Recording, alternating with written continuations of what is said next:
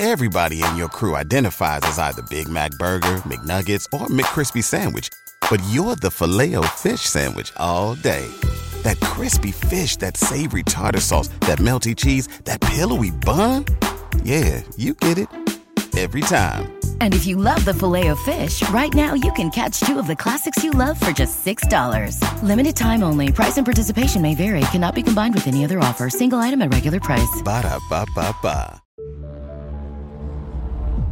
Fantascientificast. Podcast di fantascienza e cronache dalla galassia.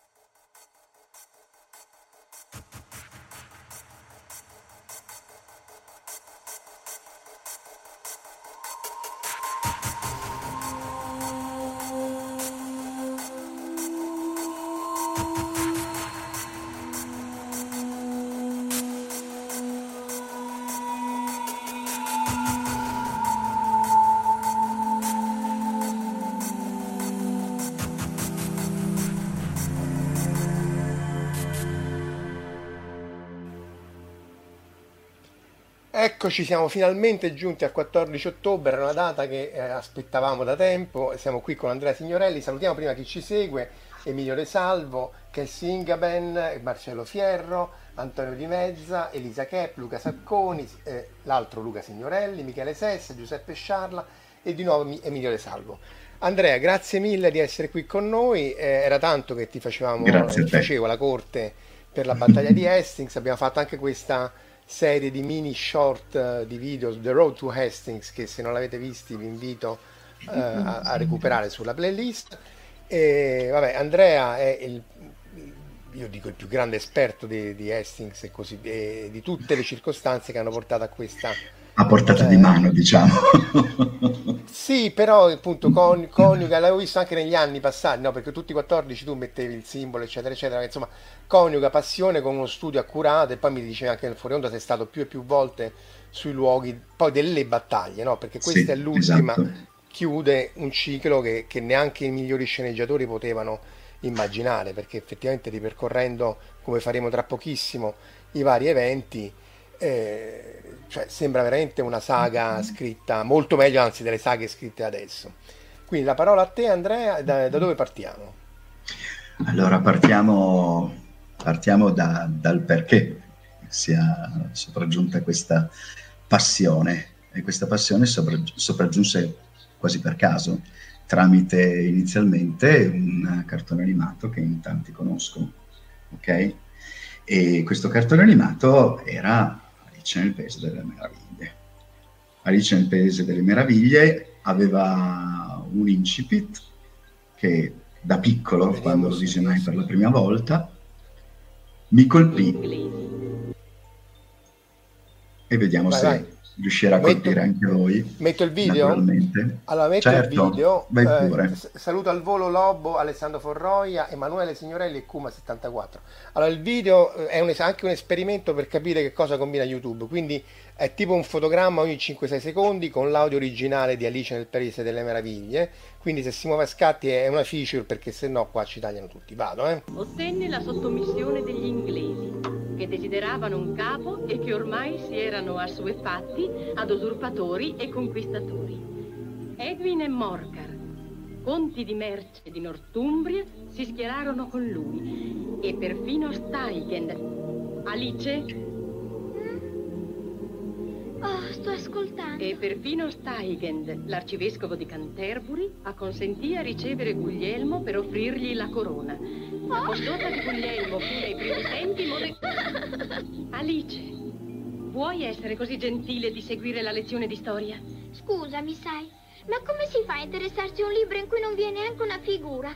Mia cara bambina, ci sono tanti libri interessanti anche senza figure a questo mondo. Eccolo qua, Eccoci. questo è William con la colonna, vediamo, eccolo qua. Ok, la povera Dina, Dinah, la gattina di Alice, la quale viene incoronata come Guglielmo.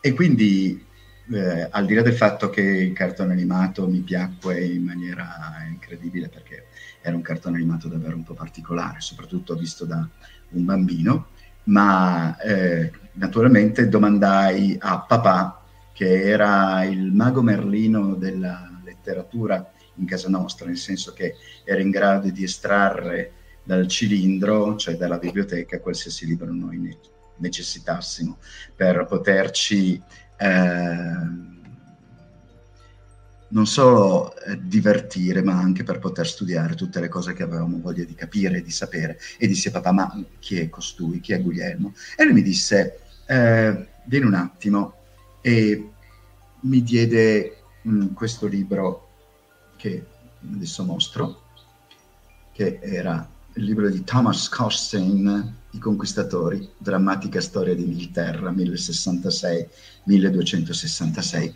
che recava questa meravigliosa figura sopra la copertina. E io disse, deve essere stupendo, posso leggerlo papà? Naturalmente. Eh, devi tenere conto di questo, dovete tenere conto di questo. Papà era una persona uh, la quale, eh, nel momento in cui noi... Eh, es- esprimevamo il nostro desiderio di leggere qualcosa. Papà, ho letto un libro di Verne, mi piace tantissimo, Giulio Verne naturalmente lo chiamavo ai tempi, e lui il giorno dopo andava e mi comprava 3, 4, 5, 10 libri di Verne infatti io posseggo tuttora doppi tutti i libri di Giulio Verne perché papà era fatto in questo modo. Eh, volevo sapere qualcosa sulla guerra civile americana, allungava il braccio e tirava fuori dalla biblioteca il libro di Luraghi, Storia della guerra civile americana. Papà mi diede questo libro, io lessi il primo capitolo e il primo capitolo per me fu eh, grosso modo quello che accadde a Saul sulla via di Damasco, ok? Folgorato. Esattamente, folgorato sulla via di Damasco, in questo caso folgorato sulla via che eh, univa York a eh, Londra. Fui talmente colpito dal racconto, anche dal tono utilizzato da Costain, che utilizzava un tono eh, che potremmo un pochettino assimilare anche a quello di Tolkien, perché non era il tono dello storico scientifico, ma era un racconto, per quanto lui fosse uno scienziato, uno storico, recava dentro il suo eh, discorrere di storia anche tutta l'energia e il desiderio di far capire quanto questa cosa gli stesse a cuore. E la stessa cosa fu trasmessa a me. Il problema fu che quando arrivai alla fine del primo capitolo, il libro all'inizio non lo terminai, lessi veramente solo il primo capitolo e mi bloccai, salvo rileggerlo 5, 6, 10, 20 volte, dentro di me eh, mh, si piantò come un piccolo seme, un piccolo germe, un dubbio, dissi dentro di me, questa è la cosa più terribile che sia mai accaduta, la sconfitta di Harold Godwinson e la battaglia di Hastings è l'evento che non sarebbe dovuto accadere. Ovviamente stiamo parlando di un ragazzino, stiamo parlando anzi addirittura di un bambino, ma da quel momento io non smisi più di cercare libri, qualsiasi cosa, qualsiasi connessione potesse portarmi a saperne di più. Però ai tempi d'Italia mh, mm, eh, riuscire ad avere qualche notizia, tranne qualche rarissimo libro di storia, era praticamente impossibile. Praticamente io aspettavo di avere il libro di storia nei, nei vari gradi eh, di scuola per poter vedere quell'anno, il 1066, ma alla fine c'era sempre solo scritto... Eh, Aroldo II fu sconfitto da Guglielmo il conquistatore nella battaglia di Hastings e i Normanni conquistarono l'Inghilterra e tutto terminava lì non c'era la possibilità di avere di più. Finalmente crescendo ebbi la possibilità poi di andare in Inghilterra, naturalmente mi fiondai subito a York e per scoprire semplicemente che la battaglia di Hastings in realtà era un pezzettino di un'epopea incredibile che era conos- cominciata molto prima del 14 di ottobre del 1066. Era iniziata secoli prima, naturalmente per arrivare al punto in cui arriveremo, ma c'erano state ben due battaglie in più, due battaglie incredibili, due battaglie che forse furono persino più importanti della battaglia di Hastings, perché Hastings è l'ultimo lancio dei dadi, quando non hai più che una moneta e getti quella moneta e fai l'ultimo tiro sperando di fare 11. Ma sai benissimo che sarà il tuo ultimo lancio dei dadi. In questo caso fu l'ultimo lancio dei dadi di Harold Godwinson, che fu l'ultimo re d'Inghilterra e l'ultimo re anglosassone, ammesso non concesso che effettivamente di anglosassoni noi dobbiamo parlare. Allora, Aspetta, fammi salutare nel frattempo chi certo. quindi Sean 80, Catherine, Corrado P, eh, Fabrizio Sebastiani e Marco Taddia e anche Alessandro Forroia. Vai. Sì, sì, Andrea, Andrea è anche docente. Ti chiedono se sei docente, cosa, cosa, cosa do, doci. Allora, eh, molto velocemente, perché sennò diventa veramente eh, un po' noioso e agiografico. Eh, io sono un insegnante alla scuola primaria, eh, insegno italiano, storia ed inglese. Ho lavorato dalla materna fino alle superiori come educatore sul sostegno quindi ho lavorato principalmente con eh, disabili gravi, gravissimi e da eh, circa un, 13 anni, eh, 14 oramai, sono insegnante per l'appunto alla scuola primaria, pur avendo, come mi ripeto, eh, dovuto collaborare molto volentieri in tutti i gradi della, de, de, de, della scuola italiana. E eh, ai bambini insegno principalmente l'inglese, l'italiano, che è una cosa che mi sta veramente molto a cuore, e naturalmente storia. Storia la racconto a modo mio, nel senso che mi prendo la libertà di raccontare molto più di quanto non sarebbe possibile eh, reperire sopra un libro scolastico.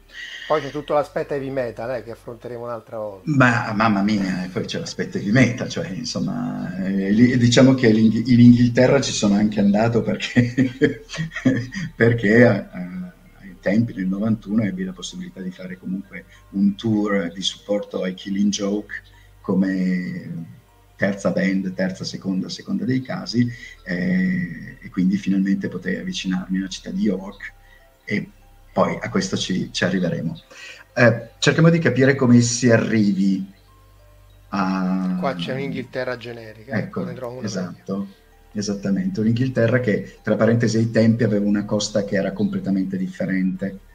Completamente differente, infatti molti dei luoghi in realtà soprattutto quelli costieri, o non esistono più perché sono eh, sprofondati o sono pesantemente cambiati, soprattutto le foci dei fiumi che sono molto importanti, come vedremo più avanti. Cosa accade? Eh, dobbiamo fare un lungo salto indietro. 410 d.C. Eh, Onorio scrive una lettera ai romano-britanni i quali avevano detto i pitti e gli scoti ci stanno vessando, i germani ci stanno vessando, i gallesi ci stanno vessando, che cosa facciamo? Noi siamo stati fedeli sudditi dell'impero per secoli, eh, avete ritirato l'ultima legione per cortesia, venite a darci una mano. La risposta questa, in questa lettera fu letteralmente arrangiatevi Roma ha altri problemi. E ne aveva ben donde. Eh, 410, che... 60 anni e poi sì. pure noi and- e, e poi andati. finita, esattamente. Poi la storia eh, terminò. Allora, eh, cosa accade? Che i romano-britanni, per difendersi, cosa fanno? Cominciano a prendere eh, mercenari al loro servizio. Perché? Perché loro non avevano mai dovuto combattere realmente da eh, decenni e si trovarono in una situazione simile a quella, eh, non so se posso usare questo tipo di, di, di paragone, eh, ricordate Asimov, il crollo della galassia centrale, mm-hmm. si ritrovarono in una situazione del genere. Ehm, morale della favola, cominciarono a permettere a tutta una serie di popolazioni di venire a combattere. La leggenda vuole che arrivarono eh, Hengist e Horsa con la loro bellissima figlia e nipote Freya, la quale eh, fece invaghire il re dei romano-britanni Vortigern e dopo un matrimonio mal riuscito e un banchetto che sa molto di, eh, per chi è, è, conosce eh, il, per chi conosce Trono di Spade e Le Nozze Rosse, finisce grosso modo in una scena del genere eh, per il povero Vortigern, eh, Vortigern e i romano-britanni, i quali si ritireranno sempre di più verso la Cornovaglia, verso il Galles, poi entra in campo naturalmente Merlino, Artù e quant'altri. Questa naturalmente è la leggenda. La realtà è che è vero che i Sassoni, gli Iuti, gli Angli, ma anche tantissime altre popolazioni che adesso non nominerò, tra i quali i Frisoni, e altri che hanno dei nomi assolutamente improponibili, cominciarono a stanziarsi in Inghilterra all'inizio anche in maniera violenta, dopodiché però divenne semplicemente una gigantesca migrazione. Okay? Una gigantesca migrazione. Ho ultimamente avuto modo di leggere una bellissima eh, tesi di laurea di Ca' Foscari di eh, uno studente che mh, mm, si chiama De Marchi, il quale ha fatto uno studio incredibilmente bello proprio sugli anglosassoni e mi permetto di citarlo perché eh, Flavio I eh, De Marchi ha fatto questo studio che ho letto di recente ed è accuratissimo e spiega molto bene quale sia in realtà stato il movimento di tutte queste popolazioni. Queste popolazioni erano germaniche, erano, eh, quindi parlavano una lingua che era eh, molto diciamo era la radice di quello che poi divenne eh, il tedesco, in parte il norreno e in parte l'inglese, fino al 1066, era l'Old English, si stanziarono e cominciarono a costruire dei piccoli regni molto rissosi tra loro. Eh, strano, eh? ma questo è perché in realtà eh, queste popolazioni che faccio un po' fatica a chiamare anglosassoni, ehm, avevano comunque questo tipo di, eh, di, di, di eh, modo di essere, modo di fare, perché letto Tacito sappiamo eh, come fossero i germani, quali fossero le loro radici, quale fosse la loro visione politica, quale fosse la loro visione del, eh, dello Stato, quindi il re è un capo militare. L'economia non è un'economia di tipo capitalista, ma è un'economia basata sul dono, sullo scambio, sul legame. Quindi è un legame tra popolazioni e legami fortissimamente legati a, scusate il bisticcio, a quella che è la figura centrale, che è la figura del capo militare. Passano i secoli e eh, dopo, diciamo, eh, strani regni, Bernicia, Deira, si arriva ad avere quelli che saranno poi i famosi sette regni, che sono Mercia, Northumbria, eh, Essex, Wessex, Sussex e East Anglia. Questi sette regni, che sono poi, eh, diciamo, la nutshell dalla quale verrà fuori l'Inghilterra, non riescono a trovare comunque un'unitarietà e improvvisamente poi eh, avviene l'indisfarne. Cosa succede? Succede che arrivano i vichinghi e i vichinghi sconvolgono totalmente tutto quello che è l'asse politico, sociale, ehm, religioso e militare del nord Europa Cita, cita Cassie che ci sono anche molti studi sul DNA che forse pot- in futuro potranno anche aiutare molto a sì, chiarire esatto. E sono, eh, ringrazio Cassie perché eh, la cosa curiosa è che dagli studi del, eh, fatti sul DNA, io vabbè, ho passato un periodo dal 2006 al 2010 eh, non studiando ma frequentando le università eh, inglesi, in particolare persone che si occupavano eh, di genomi, che eh, hanno stabilito come in Inghilterra ci so- siano persone che siano da circa un migliaio d'anni ferme nello stesso posto con la loro famiglia. Per cui è, eh, c'è una solidità che per esempio in Italia non esiste.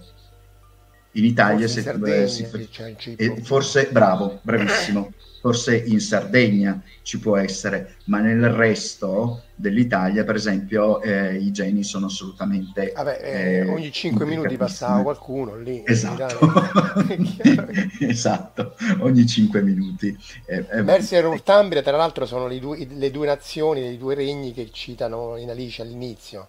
Infatti sono rimasto Esattamente. stupefatto quando tu mi hai fatto conoscere questa clip, di cui non ricordavo assolutamente la- questa citazione di, di Hastings. Eh, ma ci, ci arriveremo, arriveremo soprattutto ai due personaggi che mh, erano stati nominati all'inizio che per me non significarono nulla fino a quando non eh, mi addentrai maggiormente eh, all'interno di quella che è eh, la storia della conquista normanna dell'Inghilterra del 1066.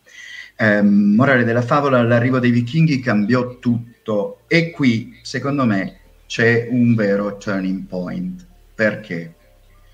Perché eh, le popolazioni che si erano stabilite e che venivano chiamate ormai sassoni e angli, gli, gli Iuti erano scomparsi eh, da qualsiasi tipo di, eh, di studio, eh, di, eh, non erano, venivano più ne- neppure nominati, eh, si ritrovarono ad avere a che fare con delle persone, cioè i- quelli che loro chiamavano i danesi, non erano né vichinghi, sì, vichinghi, venivano chiamati anche vichinghi, ma erano principalmente i danesi.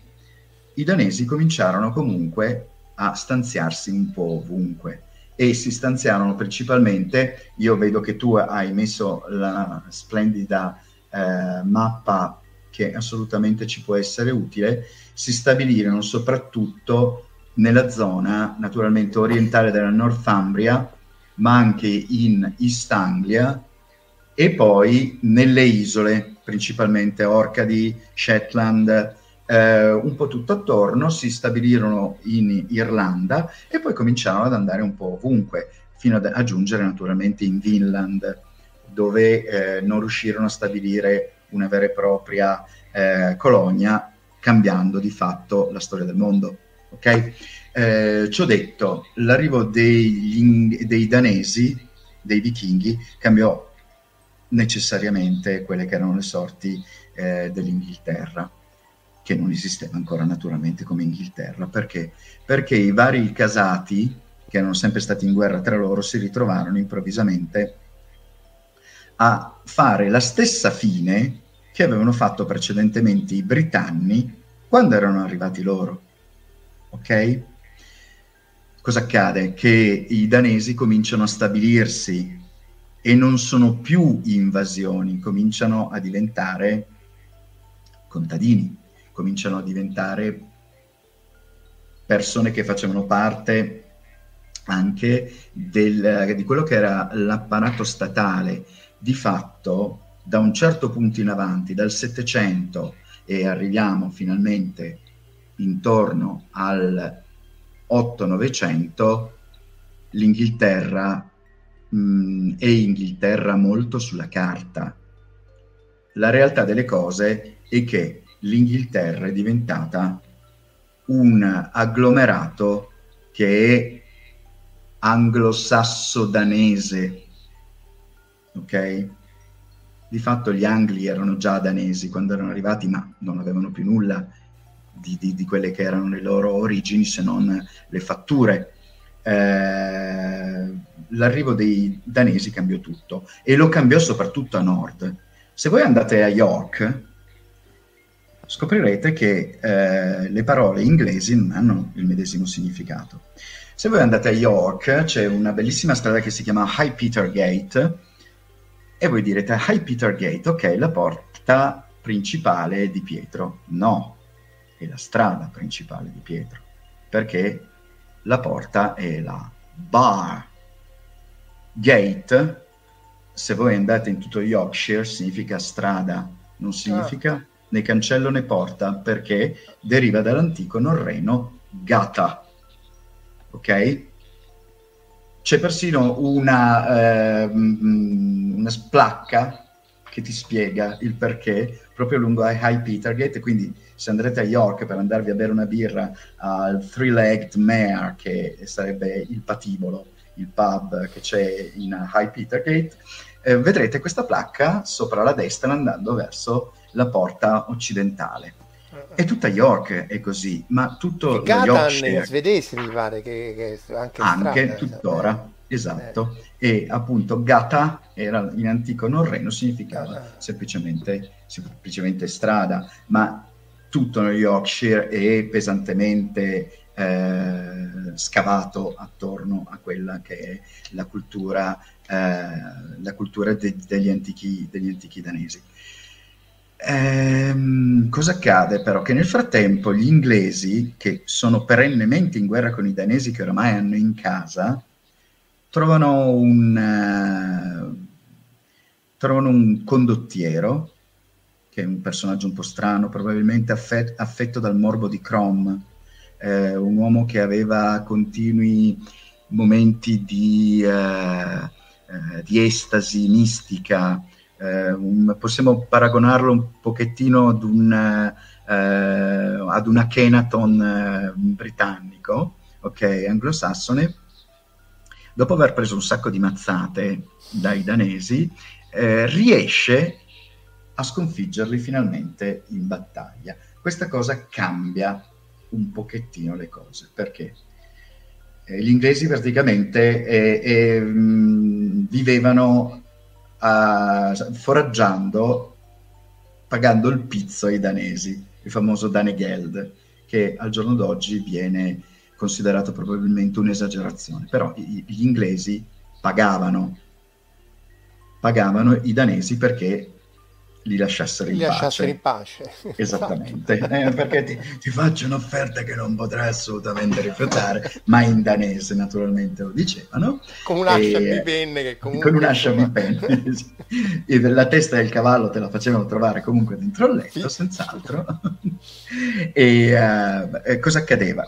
Cosa accadde? Accadde che eh, per la prima volta gli inglesi riuscirono comunque gli anglosassoni, che ai tempi erano solo sassoni, riuscirono a trovare comunque un momento nel quale eh, riuscire a respingerli. E la stessa battaglia di Maldon, la famosa battaglia di Maldon, che è una sconfitta, una sconfitta cocente, è comunque qualcosa che rimase all'interno dell'immaginario dei sassoni come una vittoria, perché lì si mostrò quello che era il carattere proto-germanico e neo-anglosassone di questi combattenti, i quali effettivamente facevano quello per il quale erano stati chiamati, combattere e lasciarci le penne soprattutto per il loro capo. La mischia finale attorno al cadavere del comandante di Sassone ne è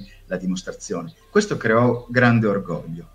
Oh, Meldon era del 991, quindi diciamo 70 anni prima, e va ricordato ovviamente perché è una delle prime traduzioni che fece Tolkien appunto del Ofermode, no? l'Overmastering Pride, per, anche esatto. perché poi dovremmo fare una puntata su Meldon a parte, ma insomma da fare.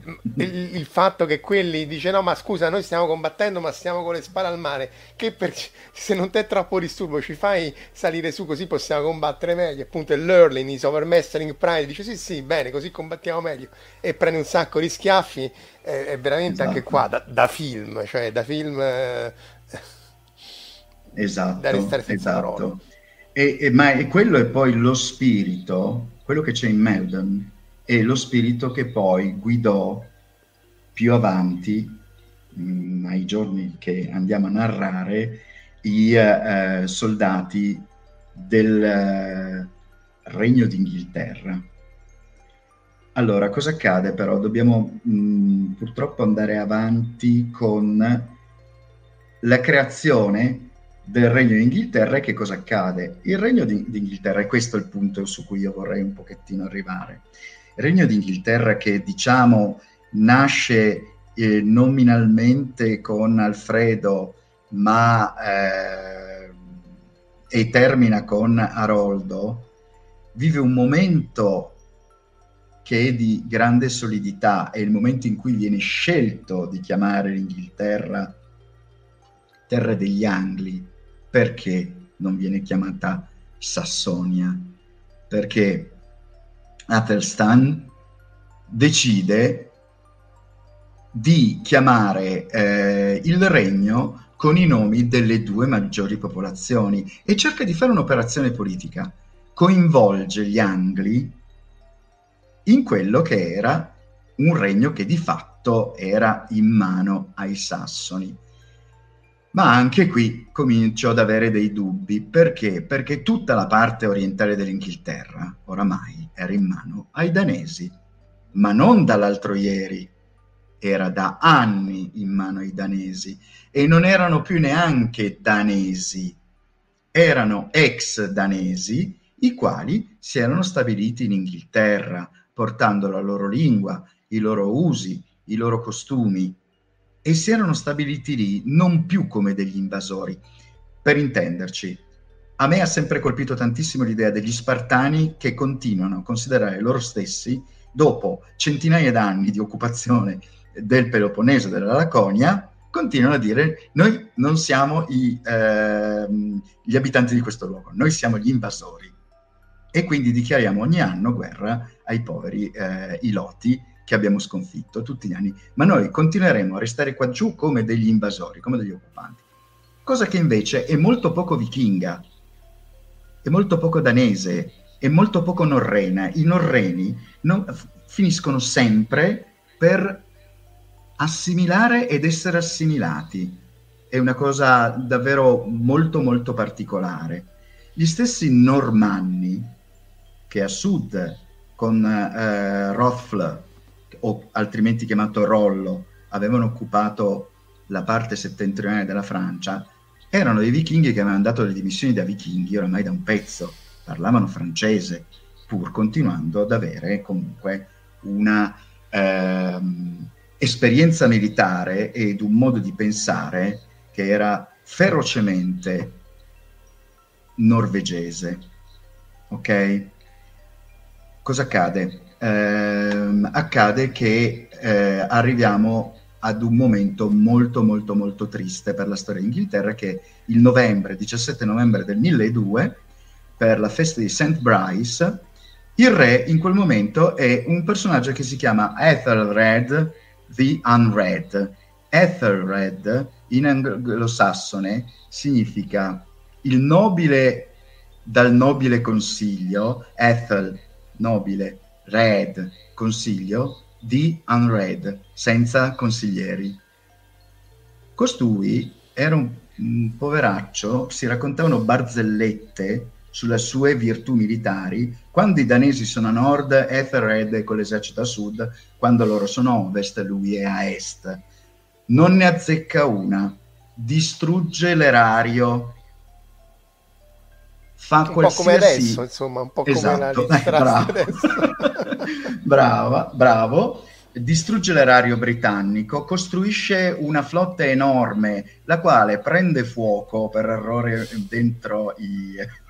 mentre viene costruita nel, eh, nel, nel, nell'arsenale, eh, perde battaglie su battaglie, paga i danesi, i danesi non se ne vanno, fa qualsiasi cosa di sbagliato e in più eh, fa dei pasticci in famiglia facendo ammazzare, eh, permettendo che altri ammazzassero, di fatto si ritrova ad essere uno che è senza consiglio, senza, perché non aveva i consiglieri, non aveva più gente attorno e un giorno prende una decisione terrificante, un giorno decide di eh, diventare ehm, eh, un, un, generale serbo degli anni 90 e decide che i danesi, che vivevano lì da un pezzo, eh, sono indesiderati.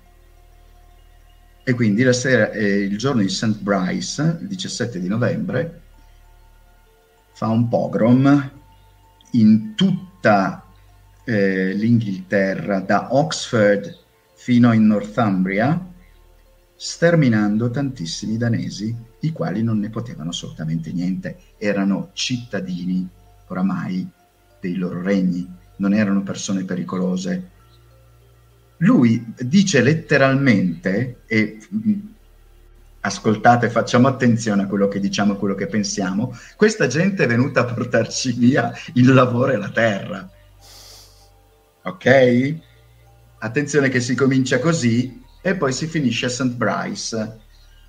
Vengono sterminati donne, bambini, c'è una fossa comune a Oxford con, nella quale ci sono tra i 30 e i 60 bambini che sono stati ritrovati. Viene fatto una guerra di sterminio.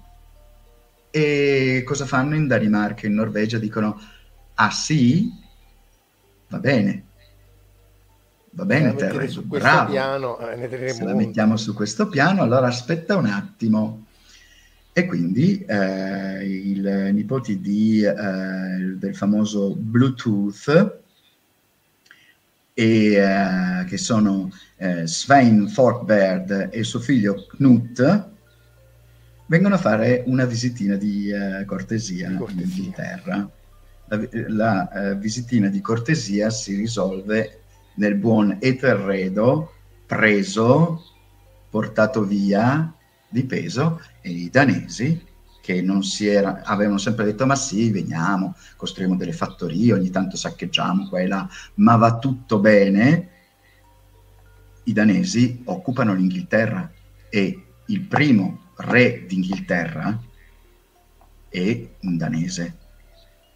Quindi tra il 1000 e il 1030, tra il 1015 e il 1035 i sovrani d'Inghilterra sono sovrani danesi. L'Inghilterra, la Danimarca e la Norvegia sono un unico regno, sono un impero.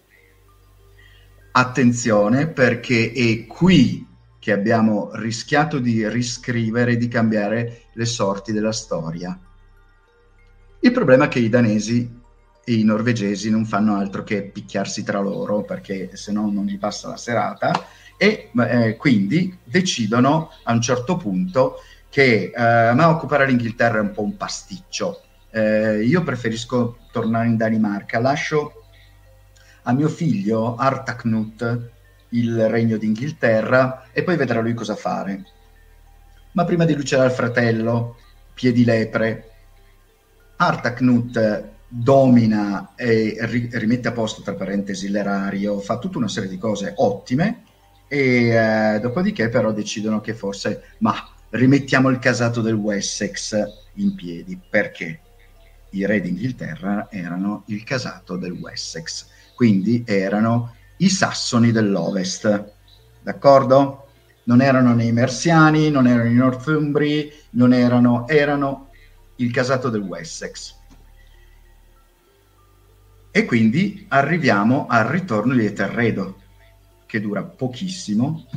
Ci saranno alcuni altri eh, successori, dopodiché arriviamo a colui che creerà eh, il più colossale disastro come regnante d'Inghilterra e che è Edoardo il Confessore. Edoardo il Confessore in realtà era mezzo normanno, perché era figlio di Emma di Normandia, ed era un uomo molto pio, al quale dello Stato di avere dei figli, di combattere, non interessava alcunché. L'unica cosa che lui interessasse sul serio era dedicarsi a Dio. Il problema è che era il re d'Inghilterra.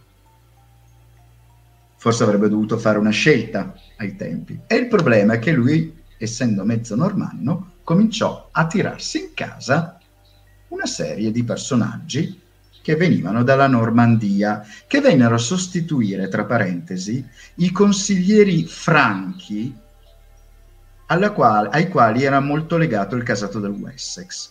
Quindi cominciarono ad arrivare un normanno di qua, eh, un Jumiege di là, un Fitzosborne dall'altra parte, un Fitzjames, un Mortimer e eh, tutto ciò mise nell'arme chi? Arriviamo ai personaggi che dobbiamo dipingere. la famiglia Godwin. La famiglia Godwin, il cui capo naturalmente era Godwin, i cui figli naturalmente erano Godwinson e Godwin Dotter, Dottir, il quale aveva sposato, era un uh, piccolo nobile, piccolo nobile già di origine danese, probabilmente era imparentato con un parente di, eh, di Knut, ok, aveva ottenuto da questo eh, nobile danese dei pezzi dell'Inghilterra nel periodo in cui eh, Knut aveva regnato.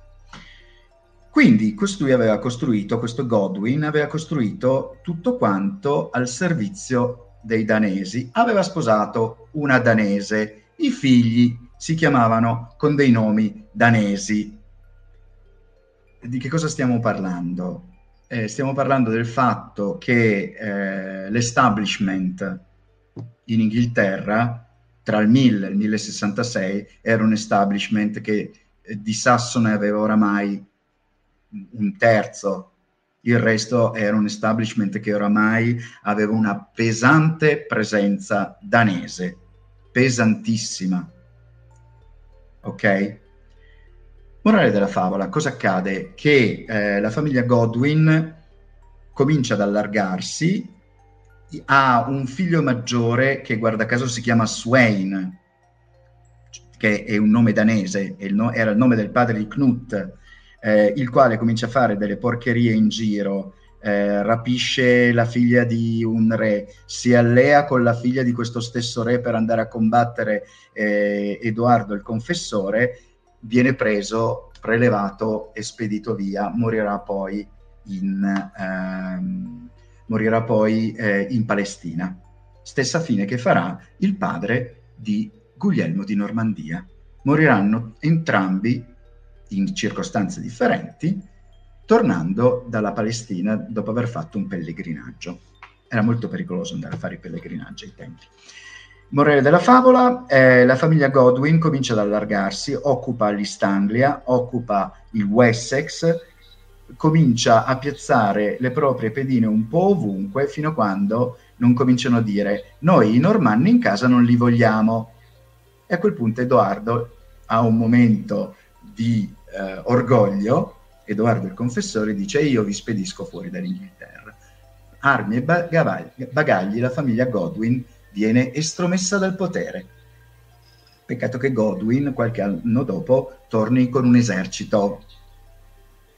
E Edoardo dice, ma sì, dai, abbiamo scherzato, in fondo perché non potete stare qua con noi? Siamo, alla fine siamo tutti anglo, normanno, dano, eh, chi più ne ha più ne metta ok? Eh, e così siamo arrivati alla famiglia Godwin. La famiglia Godwin ha come figlio cadetto il signor Harold. Harold vive da vent'anni moredanico, cioè conviveva, con una bellissima donna, ai tempi veniva giudicata bellissima, che si chiamava Edith Swanneck, ma quello di cigno non c'entra niente, Swan Neck ha un altro significato, poi se vi ricorderò spiegherò, ehm, ha una serie di eh, parenti che piazza ovunque. E questa cosa, eh, Marco tu che sei appassionato di, di Tolkien, mi ricorda incredibilmente la storia della famiglia di Feanor. Perché mm, Feanor di, di scassa. Esattamente perché Madros, Meglor, Curufin Kelegor, Carantir, Amrod e Amras, che erano due, i due più piccoli, avevano tutti un regno nel Beleriand e Feanor li aveva piazzati dappertutto. Quindi io credo, visto che Tolkien conosceva Menadito eh, la storia dell'invasione normanna, eh, abbia secondo me preso un pochettino dalla ah, famiglia Godwin nella Costituzione, ma questo è un mio pensiero personale naturalmente. Morale della favola, eh, si sono piazzati un po' ovunque, soprattutto eh, oramai il buon Aroldo è diventato il personaggio più importante in Inghilterra anche perché come dire, eh, il buon eh, Edoardo il Confessore non è che abbia tutta questa voglia di dedicarsi al regno. Si piazza un po' ovunque, va eh, a mettere i fratelli dappertutto, tra cui il signor Tosti o Tostier, lo piazza in Northumbria. Lo piazza in Northumbria a spese di due personaggi, ed eccoli qua, perché sono ancora piccoli, a spese dei signori Edwin e Morcar. Quindi la famiglia è proprio bella e piazzata dappertutto, sono diventati la mafia anglosassone, ma Edoardo eh, ha altri progetti in testa, Edoardo il confessore, e manda una bella letterina a Roberto di Normandia perché sappia che lui vuole che il figlio, Guglielmo, alla sua morte diventi re d'Inghilterra. Peccato che Edoardo avesse fatto mezze promesse anche ai danesi, peccato che avesse fatto mezze promesse anche alla famiglia Godwin, perché era uno che cercava di, barca- di barcamenarsi principalmente. Edoardo. Edoardo comincia a stare male, si ammala e ci fermiamo un attimino qui. Spedisce Godwin nel 1064 il figlio, Harold, lo spedisce per motivi che non si scopriranno mai. Probabilmente voleva portare proprio letter- un'altra lettera nella quale voleva ribadire che Guglielmo doveva diventare il re d'Inghilterra, ma Harold prende una barca, incontra un fortunale e eh, viene scaraventato con la, ba- con la, nave sulle coste dove comanda il conte di Pontieu, il quale cosa fa quando lo trova? Dice, in Normandia ah, questo. In Normandia, naturalmente. E dice, ah, ma Harold, la tua fama ti precede. Eh, c'è una persona che forse sarebbe interessata a vederti, lo prende e lo vende praticamente a Guglielmo, il quale dice perché sei venuto qua, perché sei capitato qua, e, mh, mm, non si spiegano, ma eh, viene tenuto praticamente in una sorta di... Eh, ost- eh, è un ostaggio dorato, una sorta di... Eh, è, è un ostaggio ma di fatto vive a corte e va a combattere con Guglielmo. E quindi qui arriviamo a questo punto. Guglielmo e Harold erano amici. Per due anni combatterono assieme. Eh, nella razza di Bayeux c'è l'assedio di Dinan, nel quale Harold salva due soldati normanni che erano caduti nelle sabbie mobili e Guglielmo gli regala uno stendardo, una corazza e un cavallo. Avevano un'alta reputazione gli uni degli altri, peccato che Godwin non avesse alcuna intenzione di lasciare che ridiventasse naturalmente re d'Inghilterra. Guglielmo Guglielmo era il figlio della serva, nel vero senso della parola.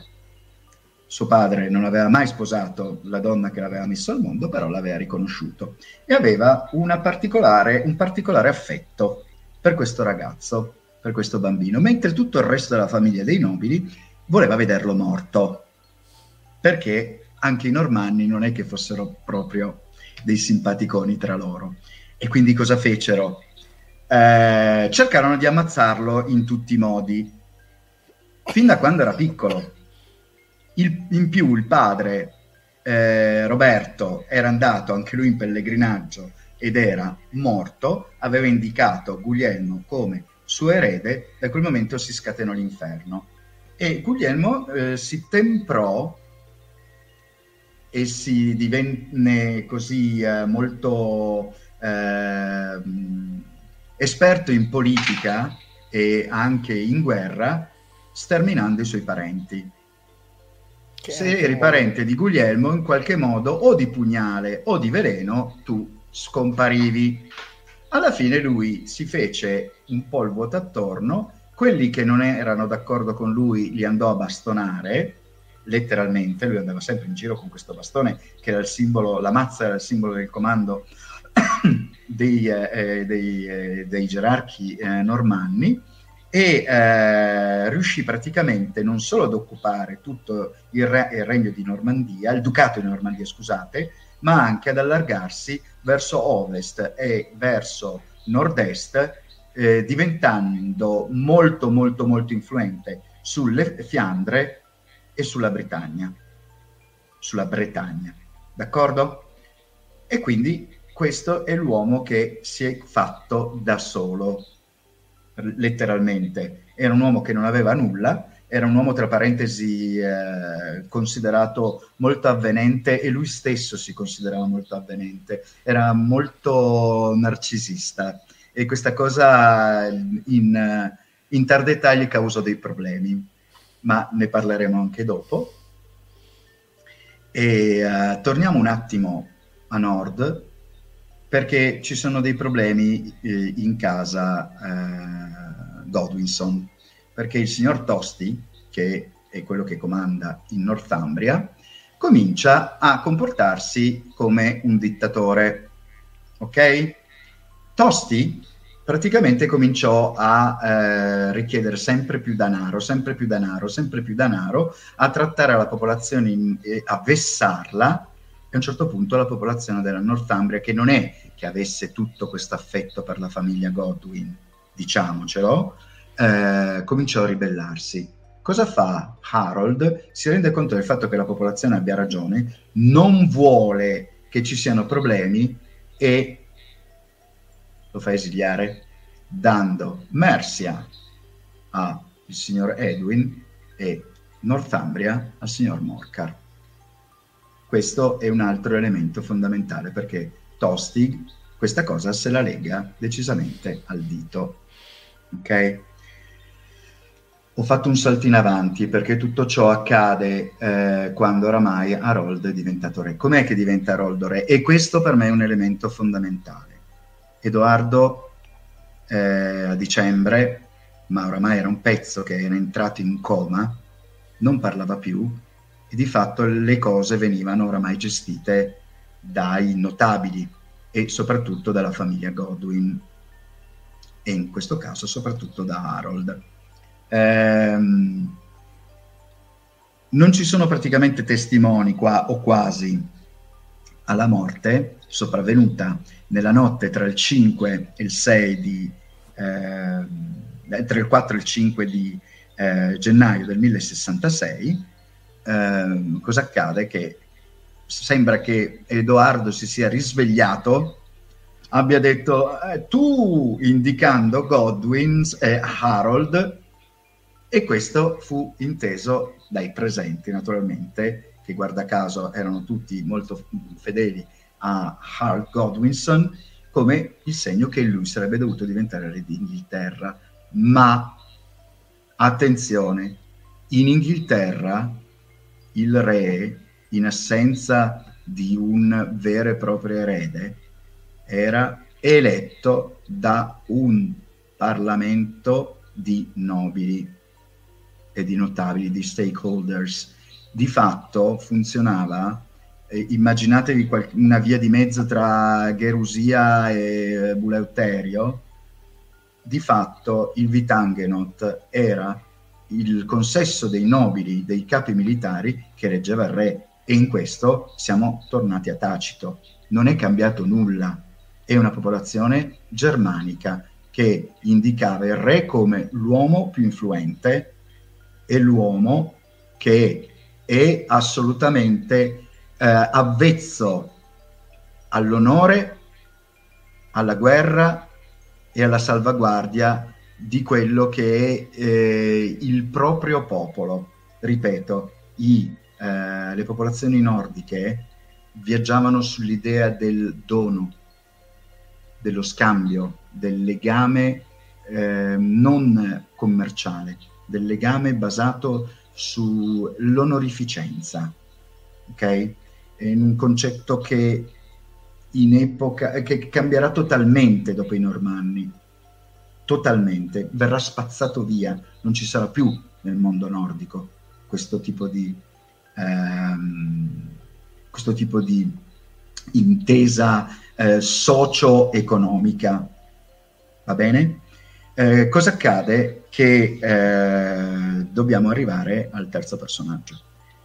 Tostig è fuggito dopo essere stato estromesso e dopo che Harold è diventato re eletto dal Vitangenot. Fugge, prima fugge in Fiandra, ma gli dicono picche, poi va in Danimarca, gli dicono picche, e dopodiché lui va da chi?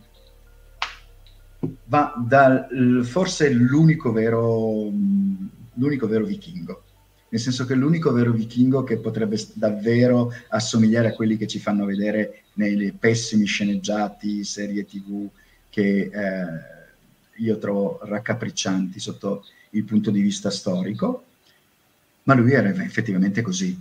Chi? Harald Sigurdsson. Harald Sigurdsson era un uomo dalle dimensioni eh, Carlo Albe- Albertine, era intorno ai 2 metri e 7, 2 metri e 10. Aveva combattuto la sua prima battaglia tra i 14 e i 16 anni con il suo fratellastro che gli aveva funto anche da padre, che era il famosissimo Sant'Olaf. Harald Sigurdsson, che veniva chiamato Hardradi, cioè dal duro consiglio, immaginate quali fossero i consigli che fosse in grado di dare costui, era cresciuto eh, nel periodo in cui c'era questa terrificante guerra civile in Norvegia, all'inizio dell'anno 1000, c'era stata questa terrificante guerra civile alla quale aveva partecipato Olaf, che poi divenne Sant'Olaf, per il, non solo per il possesso della, della, della Norvegia e di parte della Svezia, ma anche perché di fatto era una guerra di religione, perché c'erano ancora eh, queste recrudescenze eh, dei pagani nei confronti dei cristiani, eh, Sant'Olaf Olaf era un martinetto militare sotto questo profilo. Lui voleva tramutare la Norvegia nel luogo più cristiano del mondo. D'accordo? Quindi cosa accade? Che ehm, ci, ci fu questa guerra terrificante. La capitale di Sant'Olaf era la città di eh, Nidaros, che oggi viene chiamata Trondheim, i tedeschi avevano mm, tras- eh, tramutato in Trondheim eh, e aveva ancora un altro nome eh, prima ancora, che era, ehm, era, praticamente la città del mercato, ma tramuta- eh, diventa Nidaros, cioè la città alla foce del fiume Nid. E qui raccontiamo una curiosità. Nid in antico norreno significa maledizione, quindi la città sul fiume della maledizione, che era davanti all'isola di Niederholm, l'isola delle maledizioni. Perché? Perché quando Ardrada eh, soppresse una delle tante rivolte, eh, c'era un, un conte Acon che aveva un figlio e un fedele eh, partigiano che si chiamava Akon anche lui, combatterono contro Olaf, Olaf li sconfisse. Perché? Perché il fedele partigiano Akon decapitò il suo padrone e portò la testa a Olaf. Olaf disse, ah sì, molto bene, e quindi fece decapitare anche lui, fece decapitare il figlio di Akon, prese le tre teste e le piantò sopra l'isola di Niederholm. Tutti coloro che volevano, dovevano venire a parlare con lui erano obbligati, c'erano delle, delle vedette che controllavano che ogni nave che entrava nella foce del fiume Nidaros dovevano inveire, bestemmiare e insultare le tre teste. Dunque, questo era questo che era il santo cristiano, perché appunto era, questo era il santo cristiano, chi, chi, chi, fosse cristiano e chi fosse eh, pagano. Quindi, mentre Hadrad era più, era più pagano come, come religione. Eh, mh, eh, no, dunque Ardrada aveva una sola religione che era eh, la gloria e il grano. Eh. La gloria e il grano. E era un uomo che iniziò fuggendo eh, dopo l'uccisione di suo fratello nella terrificante battaglia di Stiklestad in Norvegia, nella quale Olaf morì. Lui fuggì con pochi eh, seguaci, era un ragazzino, eh, era davvero un ragazzino, attraversò la Svezia, attraversò la Lapponia e andò a rifugiarsi in un altro dei tanti eh, regni che erano di origine vichinga. Andò da Jaroslav, nel, a, a, praticamente andò a Kiev. Ok? Ho visto che eh, c'era una domanda, se posso rispondere, eh, di tutti questi quali erano in teoria ah, sì, sì, cristiani. Allora, eh, praticamente lo erano in teoria, come eh, vedo scrive anche eh, un altro signorelli, erano tutti cristianizzati in teoria. Diciamo che però avevano una visione che era molto differente perché laddove i sassoni erano ferocemente cristiani, erano quasi invasati, in Norvegia, Danimarca e Svezia il processo fu ancora molto lungo. Il, processo, il problema è che il processo fu imposto con la forza. C'erano i villaggi in Norvegia costruiti a forma con le case col, e, che dovevano formare una croce. E, e, e fu davvero u, un'imposizione che portò a degli scontri degli scontri anche per l'appunto feroci. feroci. Il buon Hardrada comunque si ritrovò, eh, giovinetto, a fuggire, andò da Jaroslav e eh, da Jaroslav lui fu immediatamente riconosciuto come un valentissimo comandante. E lo era, perché era un genio militare Hardrada, e lo dimostrò.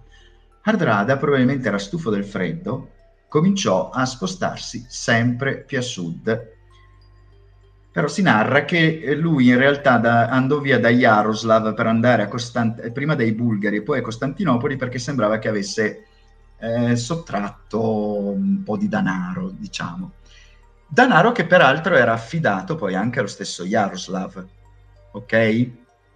Eh, quindi cominciò ad accumulare denaro, dopodiché se ne finì a Costantinopoli, in mezzo alla guardia Varega che era composta quasi esclusivamente da uomini del nord, ma anche lì si trovò implicato in tutta una serie di omicidi, ehm, ribellioni, cospirazioni. Qualcuno disse che lui si facesse la Basilissa Zoe, ma forse era la Basilissa Zoe che voleva farsi lui, perché la Basilissa Zoe era già sui 70 anni a quell'epoca, quindi insomma lui era ancora abbastanza un baldo giovane Comunque fu spedito dai bizantini a combattere ovunque, arrivò fino in Palestina, arrivò fino in Sicilia, dove conquistò svariate fortezze grazie al suo genio militare, alla sua tattica e alla sua ferocia. E poi eh, sappiate che costui fu uno dei primi rapper della storia. Rapper. Perché fu uno dei primi rapper della storia. Perché il buon eh, Hardrada mentre combatteva, si fermava, era punto da vaghezza e cominciava a dire potrei cantare e cominciava a cantare, inventare, faceva il freestyler, ok, mentre stava combattendo senza fermarsi. E quindi lui era un poeta, un poeta ma anche un po' un rapper perché lui faceva il freestyler, lui inventava sul momento, mentre stava eh, combattendo, lui, combattendo, lui cantava. Ma solo per avere il fiato mentre meni di, di cantare? Eh, eh, eh, ma era, era, un uomo, era un uomo terrificante, era un uomo terrificante Hardrada. Eh, combatté, combatté, combatté, poi cominciarono ad arrivargli notizie che in Norvegia le cose, sta, il vento stava cambiando.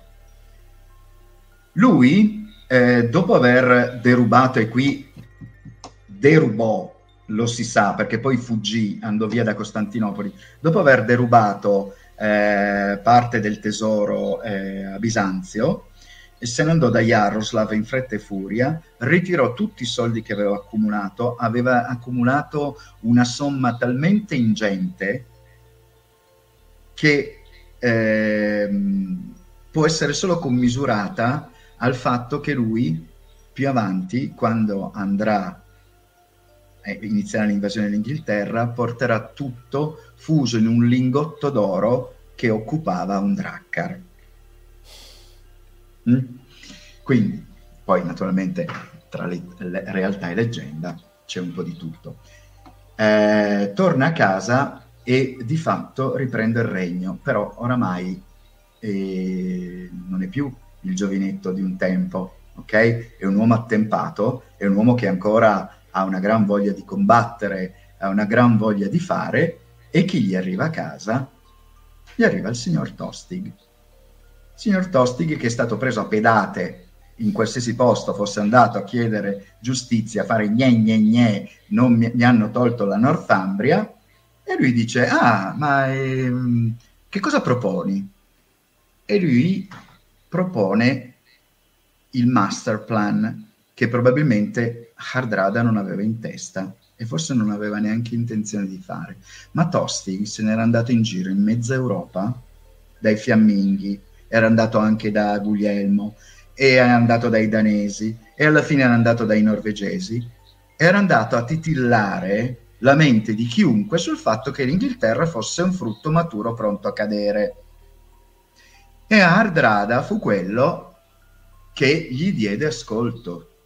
Ma tutta questa storia è probabilmente stata incendiata proprio dal signor Tosti, il quale era furibondo perché era lui quello che voleva diventare re d'Inghilterra. A lui non bastava la Northumbria e non riusciva a capire perché, il, eh, eh, perché Harold avesse avuto lui il premio, fosse stato lui quello eletto.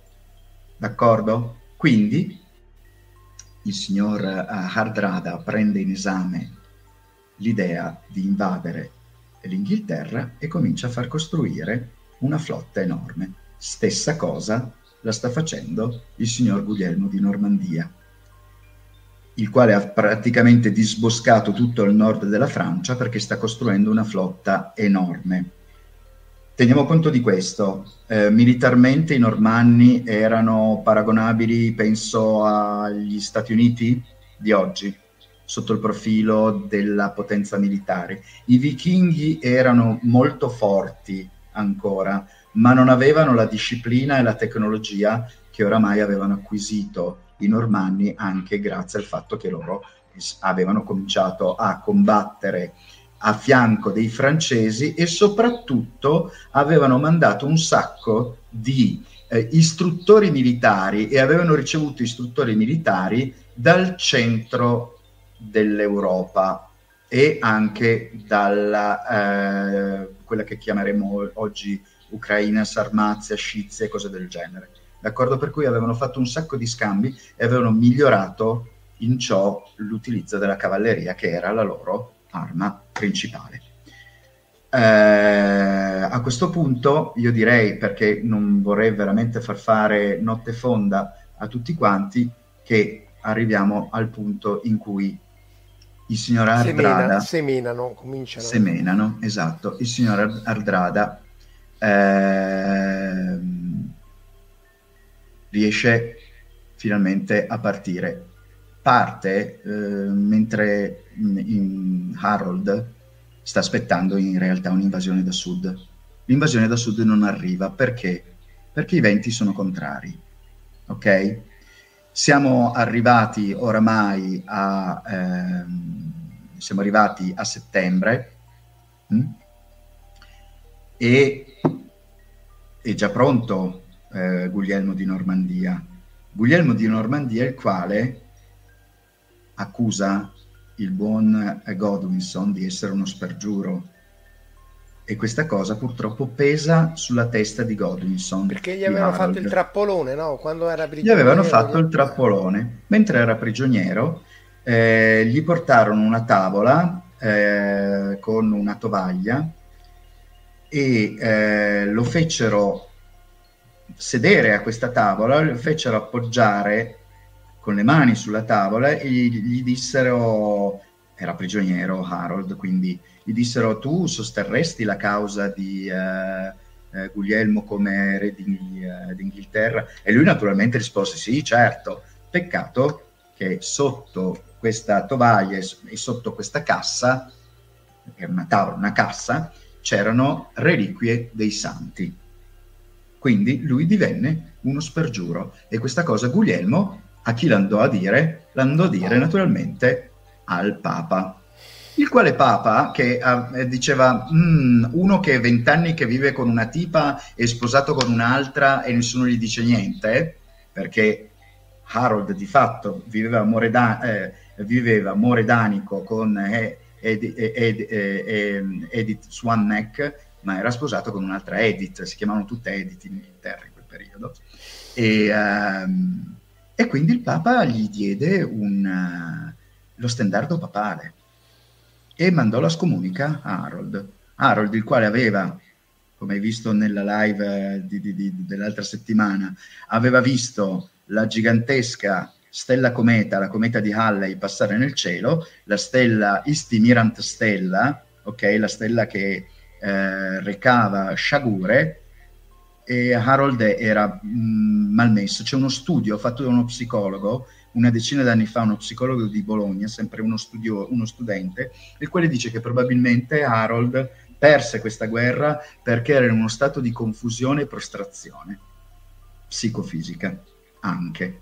Comunque non gli impedì di fare quello che fece. Ma nel frattempo arriviamo ad Harald. Harald ha spedito Tostig con una sessantina di navi a cercare di eh, aprire un varco, capire quale sia la situazione, saccheggiare e bruciare tutto il nord. Chi c'è a nord adesso al suo posto? Ci sono i signori Edwin e Morcar che fanno 40 anni in due e qui arriviamo da Alice nel Paese delle Meraviglie. Chi erano Edwin e Morcar? Erano diventati praticamente parenti di, eh, di Harold Godwinson per via di una serie di matrimoni ma facevano veramente 40 anni in due, perché uno aveva 16 anni e l'altro ne aveva avuti 24-26, d'accordo? Ed erano già dei capi militari. Eh, Edwin e Morcar però fan, danno del filo da torcere al buon Tostig, il quale non riesce assolutamente a sbarcare, fa un po' di saccheggi qua e là, ma alla fine non è riuscito nel proprio compito, cioè di creare una testa di ponte. Danidaros o Trondheim, finalmente salpa la flotta di Ardrada. Ma eh, vi rubo un secondo. La notte prima di partire da Nidaros, due soldati e lo stesso Harald fanno un sogno in comune. Il primo, che si chiamava eh, Girt, eh, sogna di essere su, eh, su, mm, su una nave vede tantissime navi e su ogni prora sono appollaiate aquile eh, e corvi e sembra che stiano viaggiando verso ovest. A bordo della nave c'è la Witch Wife, che in realtà è, la, è una regina troll, d'accordo? Che ha, è a bordo di un lupo e li sta guidando tutti quanti verso ovest e eh, gli dice, dice in sogno questo vichingo, gli dice eh, la vostra eh, fortuna sta terminando, siete caduti nel tranello.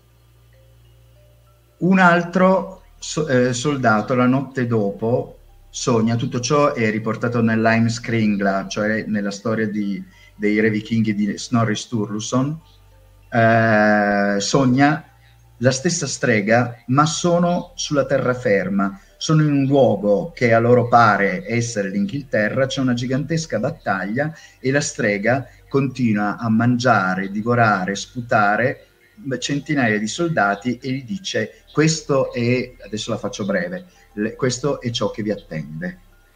E invece il buon Hardrada, a cui vengono raccontate queste cose, perché i vichinghi erano estremamente superstiziosi, sogna suo fratello Sant'Olaf che gli dice una cosa eh, una, una sorta di favola commovente, il fantasma di Sant'Olaf che gli dice In many a fight my name was bright, men weep and tell how Olaf fell. Thy death is near, thy corpse I fear, the crow will feed the witch wife steed. In mo- tante battaglie io sono stato splendente, la gente ha pianto quando io sono morto. Eh, la tua fine è vicina, eh, il tuo corpo farà da cibo per la cavalcatura, per il destriero della strega troll. Quindi partono con questi bad con questi omens, presagi, beh, beh. con questi presagi, esatto. Eh, sembra che in realtà furono molti di più, ma eh, Sturluson nell'Heimskringla ne riporta solamente tre, eh, questi tre. E qui si eh, compie il grande genio militare di Ardrada. Ardrada pro- porta una flotta di 300 navi eh, dalle isole Orcadi fino a costeggiare tutta la Scozia con l'idea di arrivare a York. Perché vuole arrivare a York? Perché a York c'era il regno norvegese di Jorvik, che era caduto solo cent'anni prima, e dove c'era stato eh, un suo lontano parente, Eric Blodax.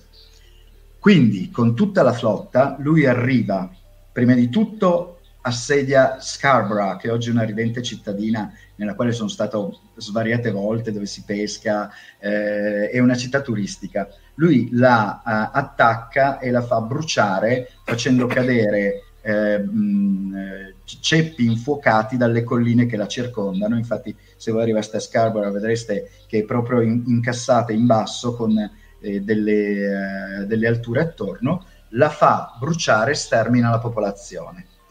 Dopodiché, se guardiamo nella mappa, eh, lui eh, scende ancora giù ed entra nell'estuario, nell'estuario del Humber perché vuole risalire il fiume Us e arrivare a sud di York. Ce la fa, fa un capolavoro, porta 300 navi in un fiume che è largo, è, è largo come il Po, d'accordo?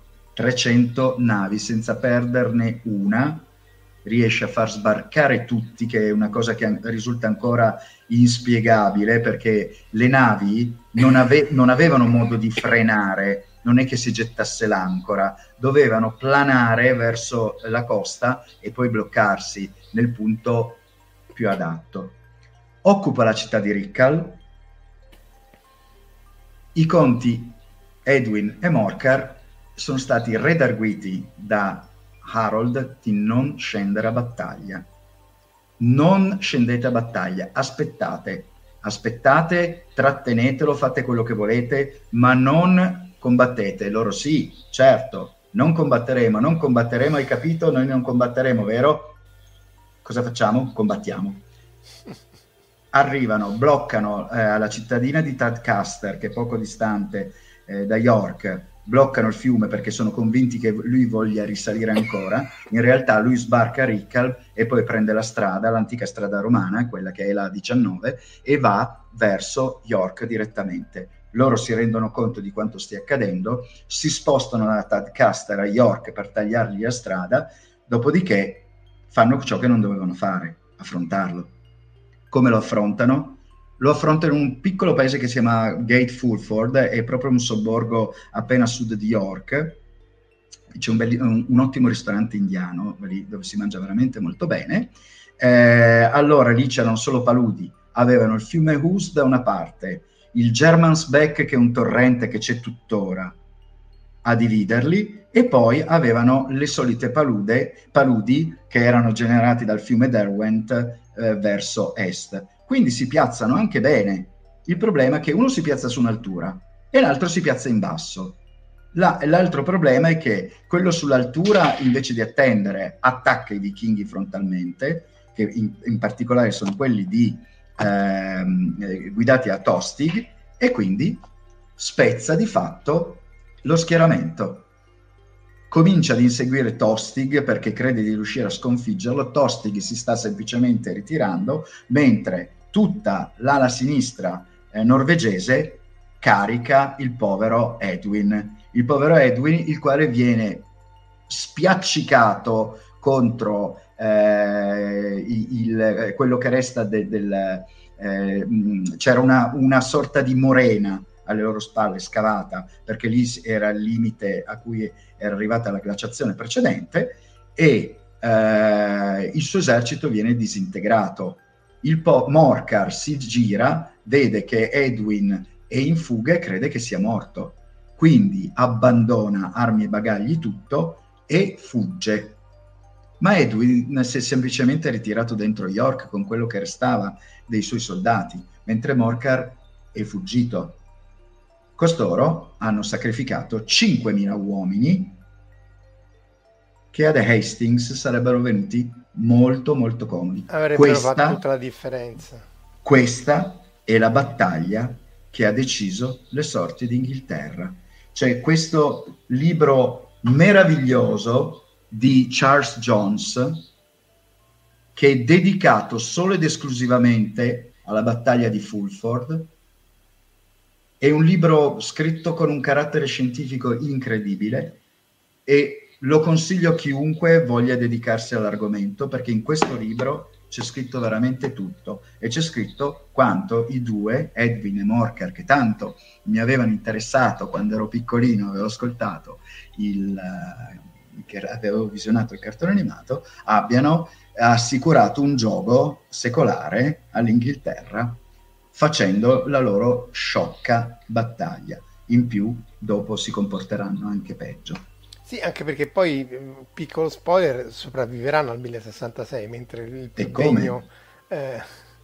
E come? Uno finirà in galera, finirà in galera eh, perché alla fine eh, diventerà molto fedele eh, Morcar, diventerà molto fedele eh, nei confronti di eh, Guglielmo, ma cercherà poi sempre di fargli lo sgambetto. Alla fine eh, Guglielmo dice, senti, ti tengo a corte che è meglio, perché faceva solamente mh, tentativi di sommossa e cose del genere, e morirà poi eh, lì in Normandia in prigione. Invece Edwin, eh, mentre si sta ritirando verso nord, verrà ammazzato dalle sue guardie, che si erano ah, stufate di lui. E come, come Animal House lì del mare, ucciso dai suoi stessi compagni in Vietnam. esatto, fa la fine di Niedermayer, esattamente, fa la stessa fine di Niedermayer.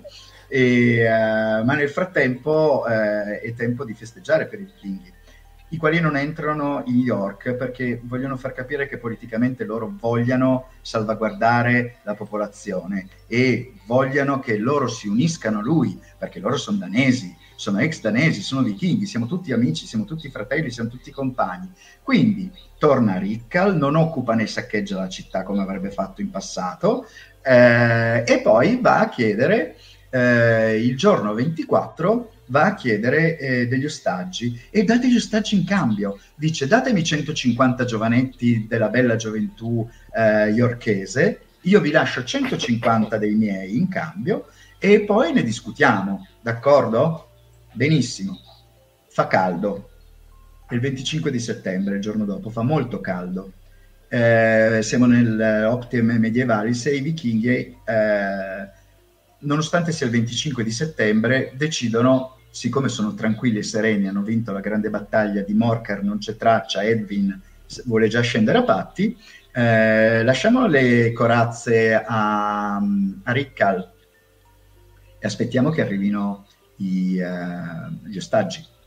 Si fermano a Rikkal e uh, parte un terzo dell'esercito, i restanti due terzi, una piccola parte è al di là del fiume Derwent, nella piccola città di Stamford Bridge, un villaggetto che è a 7 miglia da, eh, da York verso ovest sulla 166, eh, verso est, scusate, e il resto è dall'altra parte del fiume. Immaginatevi una scena tipo Radioloni, si gioca a calcio, eh, si fanno i gavettoni, si gioca, si ride, si scherza, aspettiamo che arrivino finalmente i, eh, gli ostaggi. E finalmente si vede la nuvoletta di fumo, di polvere che si solleva sulla strada che eh, presso Gate Helmsley, che è un altro piccolo eh, villaggetto appena prima di Stanford Bridge, unisce la strada che oggi si chiama appunto eh, A166 eh, verso York. Oh, guardate, arrivano, arrivano, gli ostaggi, che bello! Ma ammazza, per essere 150 ne sollevano, eh?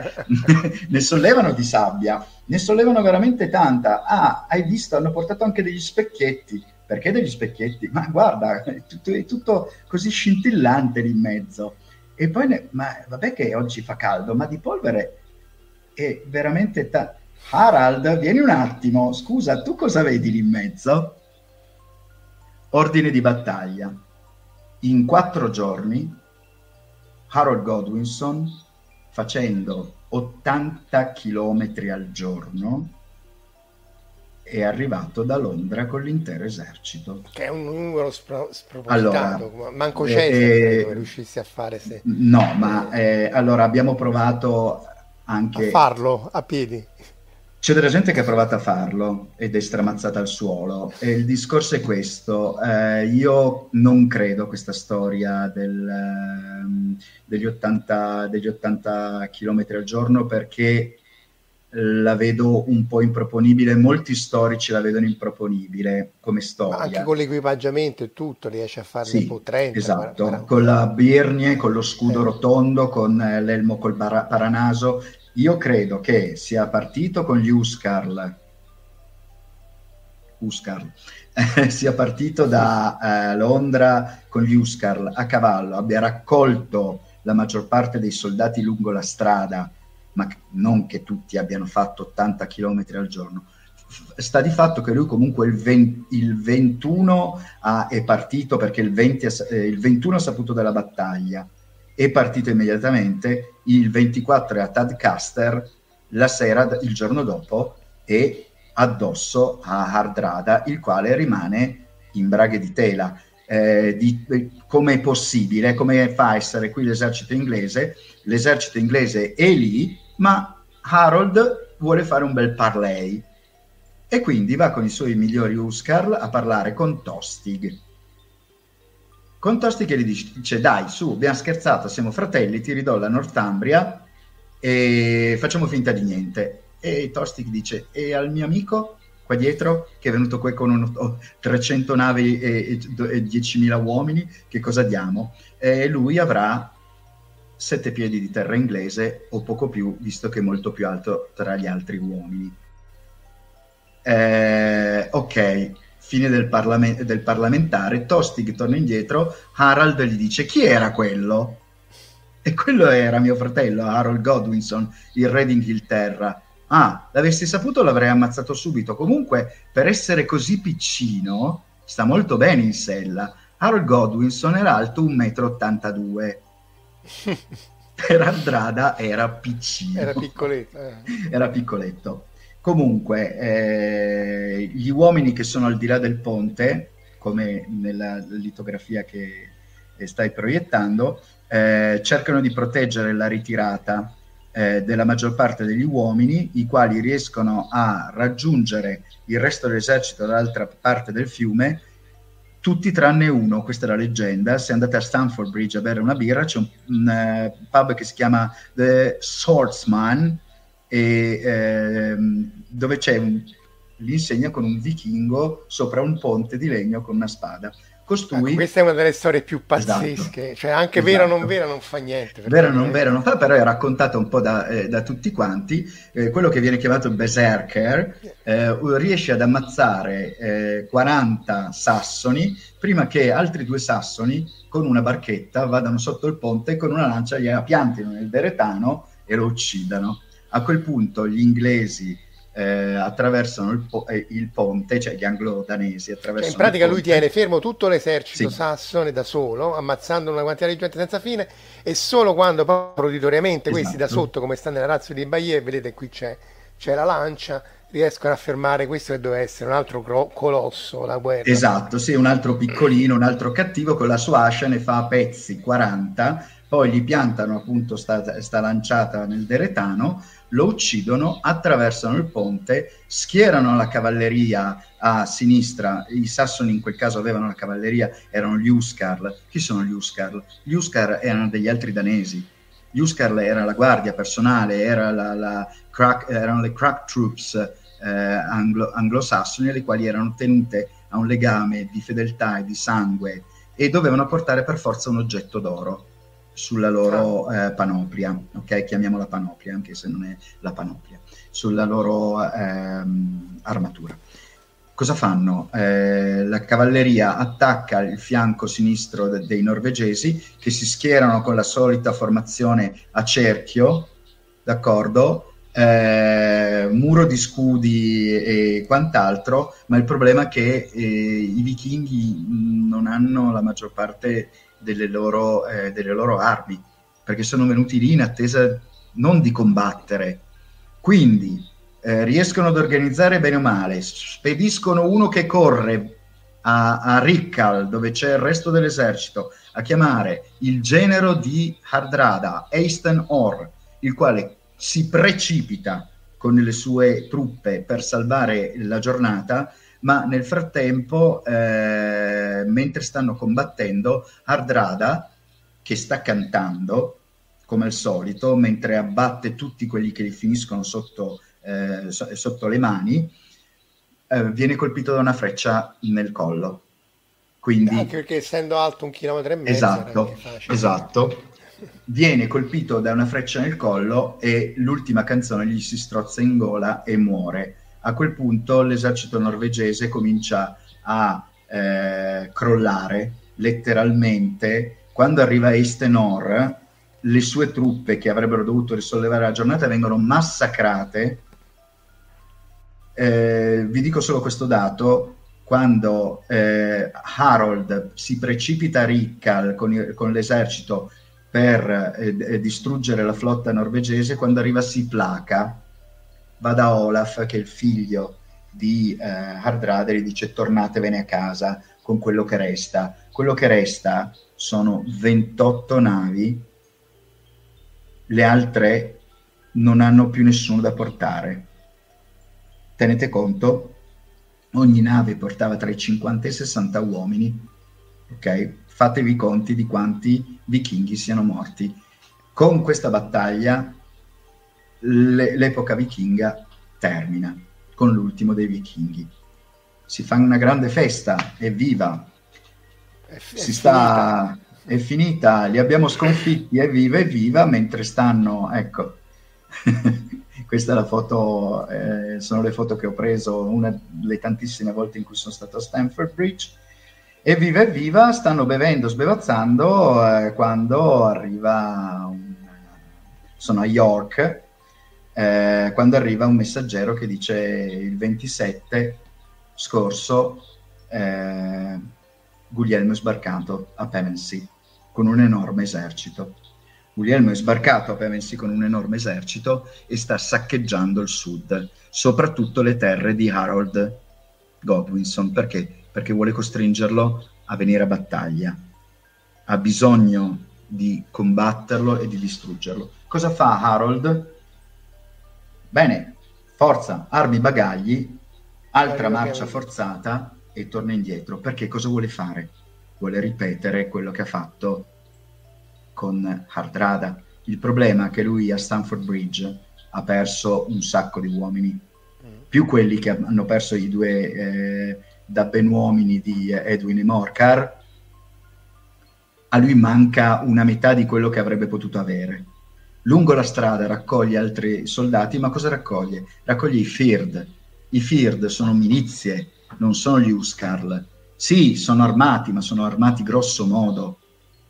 Ok? In più era tutta gente che aveva dovuto abbandonare eh, aveva dovuto spedirla a casa l'8 di settembre prima perché dovevano andare a coltivare i campi funzionava come funzionava durante la guerra civile americana, che a metà della battaglia i soldati di leva, che avevano i tre mesi di ferma, prendevano e mollavano e se ne andavano, perché avevano finito i tre mesi di ferma e dovevano tornare a raccogliere il grano. Quindi lui va giù con un esercito che è un po' raccogliticcio, ma che ha un grande spirito, e arriva a Londra. Nel frattempo, Guglielmo eh, non si aspetta ancora che lui sia arrivato e comincia a dirigersi verso nord sulla strada che va verso Londra per sc- scegliere il campo migliore.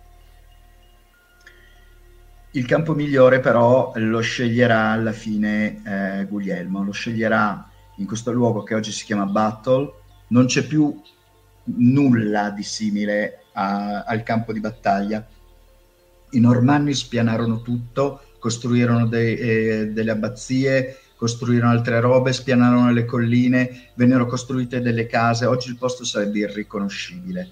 Se voi andate a vederlo c'è anche un parco a Battle eh, dove vi fanno vedere fare tutto il percorso, ma c'è molto poco di quello che effettivamente fu il campo di battaglia di Hastings. Il 13 notte eh, Harold arringa i soldati, gli dice la famosa frase eh, Let the bastard swim. Eh, i soldati l, l, hanno il, lo spirito altissimo, vogliono combattere, nonostante siano stanchissimi, sono quasi certi della vittoria. Bevono e cantano e dormono come dei cuccioli, viene detto questo. La mattina dopo però sono eh, visti dagli scout normanni, quindi l'effetto sorpresa è finito.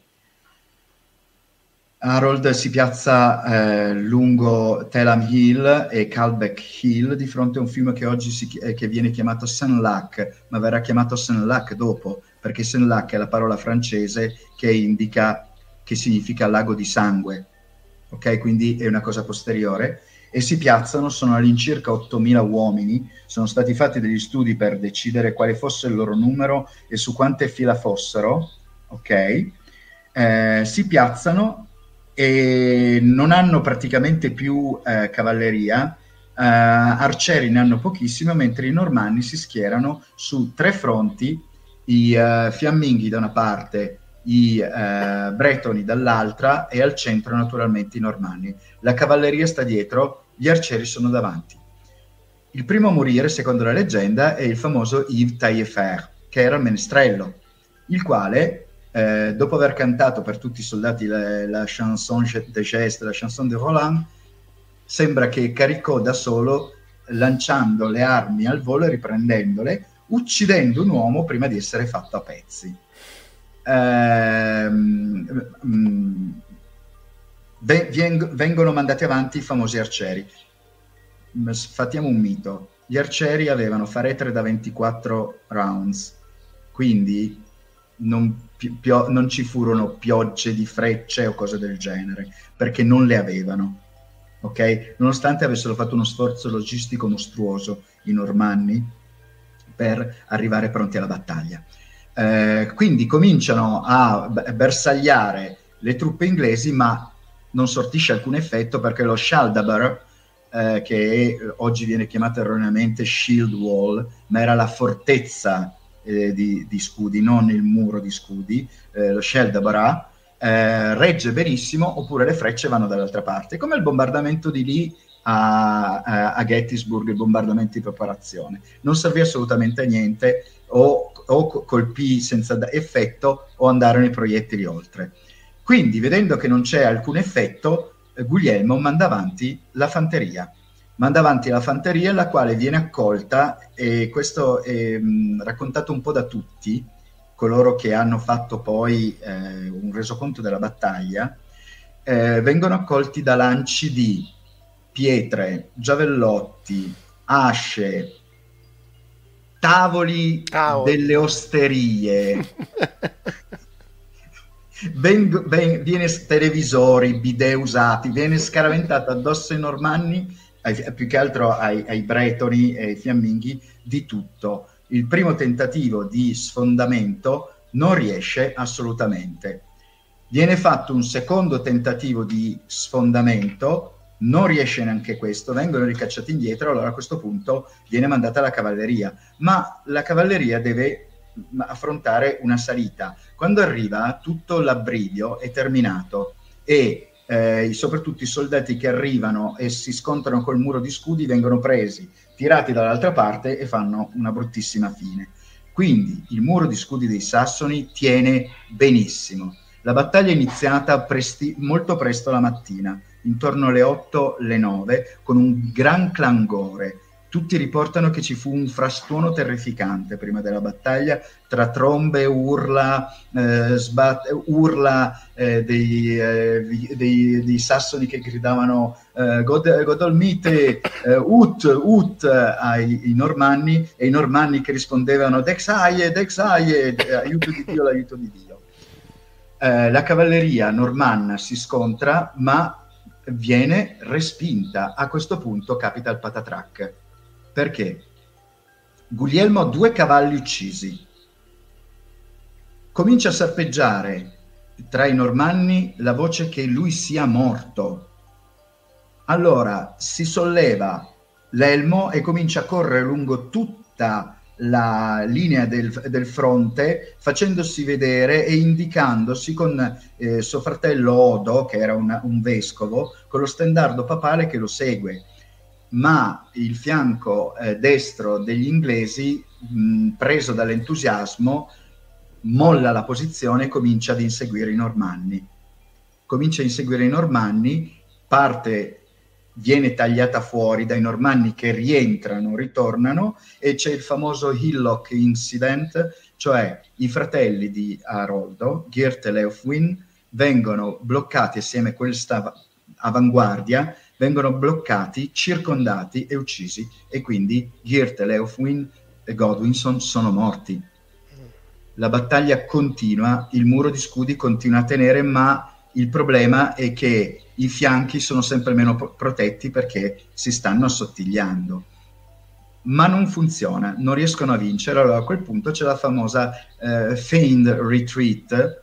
I normanni caricano, dopodiché fu- fingono di fuggire con la cavalleria e a quel punto l'intero eh, fronte eh, inglese, probabilmente per ordine di Harold, non, eh, e que- questo probabilmente fu un errore di Harold, si muove in avanti simultaneamente per inseguirli e questo provoca la fine della coesione delle truppe de- di-, di Harold che è al centro agli Uskarl eh, finalmente vengono portati avanti nuovamente gli arcieri, Guglielmo ordina di, spara- di tirare eh, e stavolta comincia ad avere effetto tutto ciò. In più, i Fird, questo lo dobbiamo dire, molti cominciano ad abbandonare il campo, non erano tenuti a nulla e quando vedono che la battaglia sta eh, volgendo al peggio cominciano ad abbandonare il campo lasciando praticamente il centro scoperto. A quel punto eh, accade ciò che probabilmente è solo leggenda. C'è nella razza di Bahia questo soldato con la freccia nell'occhio, Hic Haroldus interfectus est, e c'è un soldato sotto che ha pezzi e quello sotto, Harold. La storia della freccia è troppo simile alla morte di Ardrada per essere vera. Non c'è nessuna eh, cosa che eh, stabilisca che realmente lui fu colpito in un occhio. Se così fu, comunque rimase ancora per 3-4 ore sul campo, con un dolore mostruoso, fino a quando la cavalleria di Guglielmo non sfondò l'ultima difesa, gli Uskarl si accorsero che lui alla fine era morto, Harold, rimasero come a Malden attorno al cadavere del comandante, si fecero fare a pezzi fino all'ultimo, quando Harold fu trovato, i, solda- i cavalieri normanni lo mutilarono in maniera orrenda, lo tagliarono a pezzi, tant'è che la sera, quando Edith Swanneck va a cercare il cadavere, va a cercare il cadavere praticamente non riesce quasi a trovarlo se non per dei segni particolari che solo lei ovviamente conosceva. Non sappiamo dove sia seppellito realmente Harold, anche perché non siamo certi che sia realmente morto. Uno studioso recentemente disse che lui non morì nella battaglia, si ritirò con parte degli Uskarl, fuggì in Cornovaglia e morì nel 1088 è uno studioso inglese che ha tirato fuori questa ipotesi. Ma la battaglia è quasi finita, eh, i soldati inglesi fuggono nel bosco verso nord, i normanni gli inseguono, peccato che abbiano preparato una voragine nella quale moltissimi cavalieri normanni precipitano, muoiono, vengono fatti a pezzi e questo è il famoso incidente di Malfosse. Ma la giornata è persa e l'Inghilterra smette di essere l'Inghilterra anglosassone e diventerà quello che poi oggi conosciamo e sarebbe un po' lungo di, da adesso da raccontare. Tedesca, cioè con la dinastia dei... dei, dei eh, sono diventati poi, eh, nessuno, in realtà dopo, dopo i, eh, i, quattro normanni arrivarono plantageneti, poi ci furono altri, poi ci furono i Tudor e poi diventarono dei tedeschi o, o altro principalmente, ma il paese cambiò in maniera terrificante. Lui perché... ci mise dei, degli, degli, anni comunque poi a, sotto, sì. a soggiogare tutto il paese. Cioè, sì, e fece, facendo delle cose orrende, facendo delle cose da, da, eh, delle cose da nazista, soprattutto quando si ribellò il nord, eh, si ribellò la città di York due anni dopo, lui eh, arrivò con i soldati e fece quello che gli inglesi avevano fatto con i danesi a St. Brice ancora eh, vent'anni dopo c'era una situazione stile Westfalia dopo post guerra dei trent'anni. Eh, non c'era neanche la gente per, per, coltivare la terra perché sterminò qualcosa co- tra gli 80 e le 100.000 persone in tutto il nord e mh, persino i suoi più grandi sostenitori scrissero eh, io sem- ho sempre sostenuto gli storici eh, normanni, ma per questa cosa lui brucerà l'inferno. Mm. Quindi non fu poi, eh, fu poi fantastico, cambiò totalmente il paese, eh, spodestò totalmente la classe dirigente anglo-danese per piazzare quella normanna e di fatto questo fu il grande cambiamento per cent'anni non si poterono sposare tra loro, la lingua di corte divenne il francese, ma gli inglesi non potevano parlare il francese e i normanni non potevano parlare con gli inglesi. I primi eh, matrimoni misti avvennero cent'anni dopo. Ah, quindi rimasero molto separati? Mm, se, assolutamente, totalmente separati eh, per grandissimo tempo. Eh, che fine fa eh, Guglielmo? eh, Guglielmo eh, oramai vecchietto era diventato piuttosto un panzone e tutti glielo facevano notare e lui si arrabbiava terrificantemente per questa cosa. Eh, c'è una rivolta in, in, Bretagna, va a assediare Caen, mi pare, eh, però il pomo della sella, mh, mm, siccome il cavallo da uno strattone, lo ferisce. Lo ferisce setticemia, in più peritonite perché mangiava un porcello, eh, quindi muore di peritonite e viene seppellito a Rouen ehm, a luglio. Nella cattedrale di Rouen fa un caldo infernale e eh, il cadavere di Guglielmo comincia a gonfiarsi per via della peritonite ed esplode pitturando tutte le mura della cattedrale. Ragazzi, st- storie che veramente se fossero in, un, in, una serie televisiva adesso sarebbero anche over eh, the top.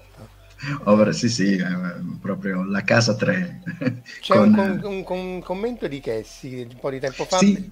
eh, dice non è detto che però sarebbe restato al comando anche avessero vinto, perché poi i normanni sarebbero poi tornati essendo super espansionisti. Allora, c'è, eh, allora, Cassie dice una cosa che è ehm, utilizzata da quasi tutti gli storici quando parlano del famoso what if.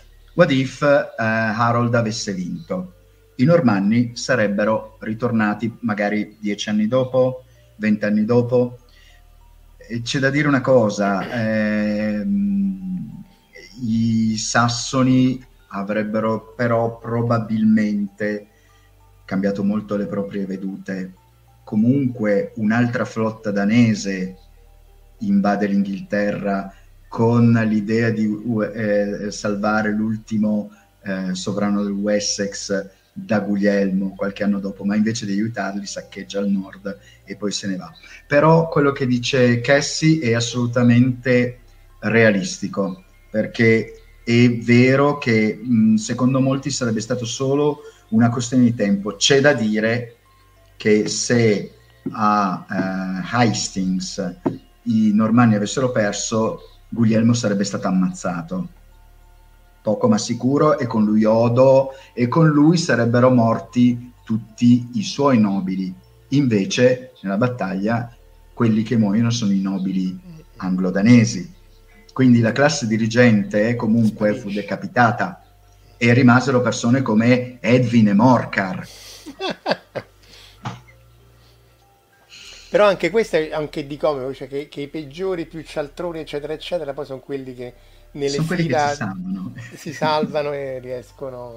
Esatto, esatto, sono loro due, Edwin e Morcar. Cioè, tutti perché eh. anche Ardrada, voglio dire, un personaggio fantastico, eccetera, eccetera, muore così. Harold muore così, eh, quindi insomma rimangono i cialtroni.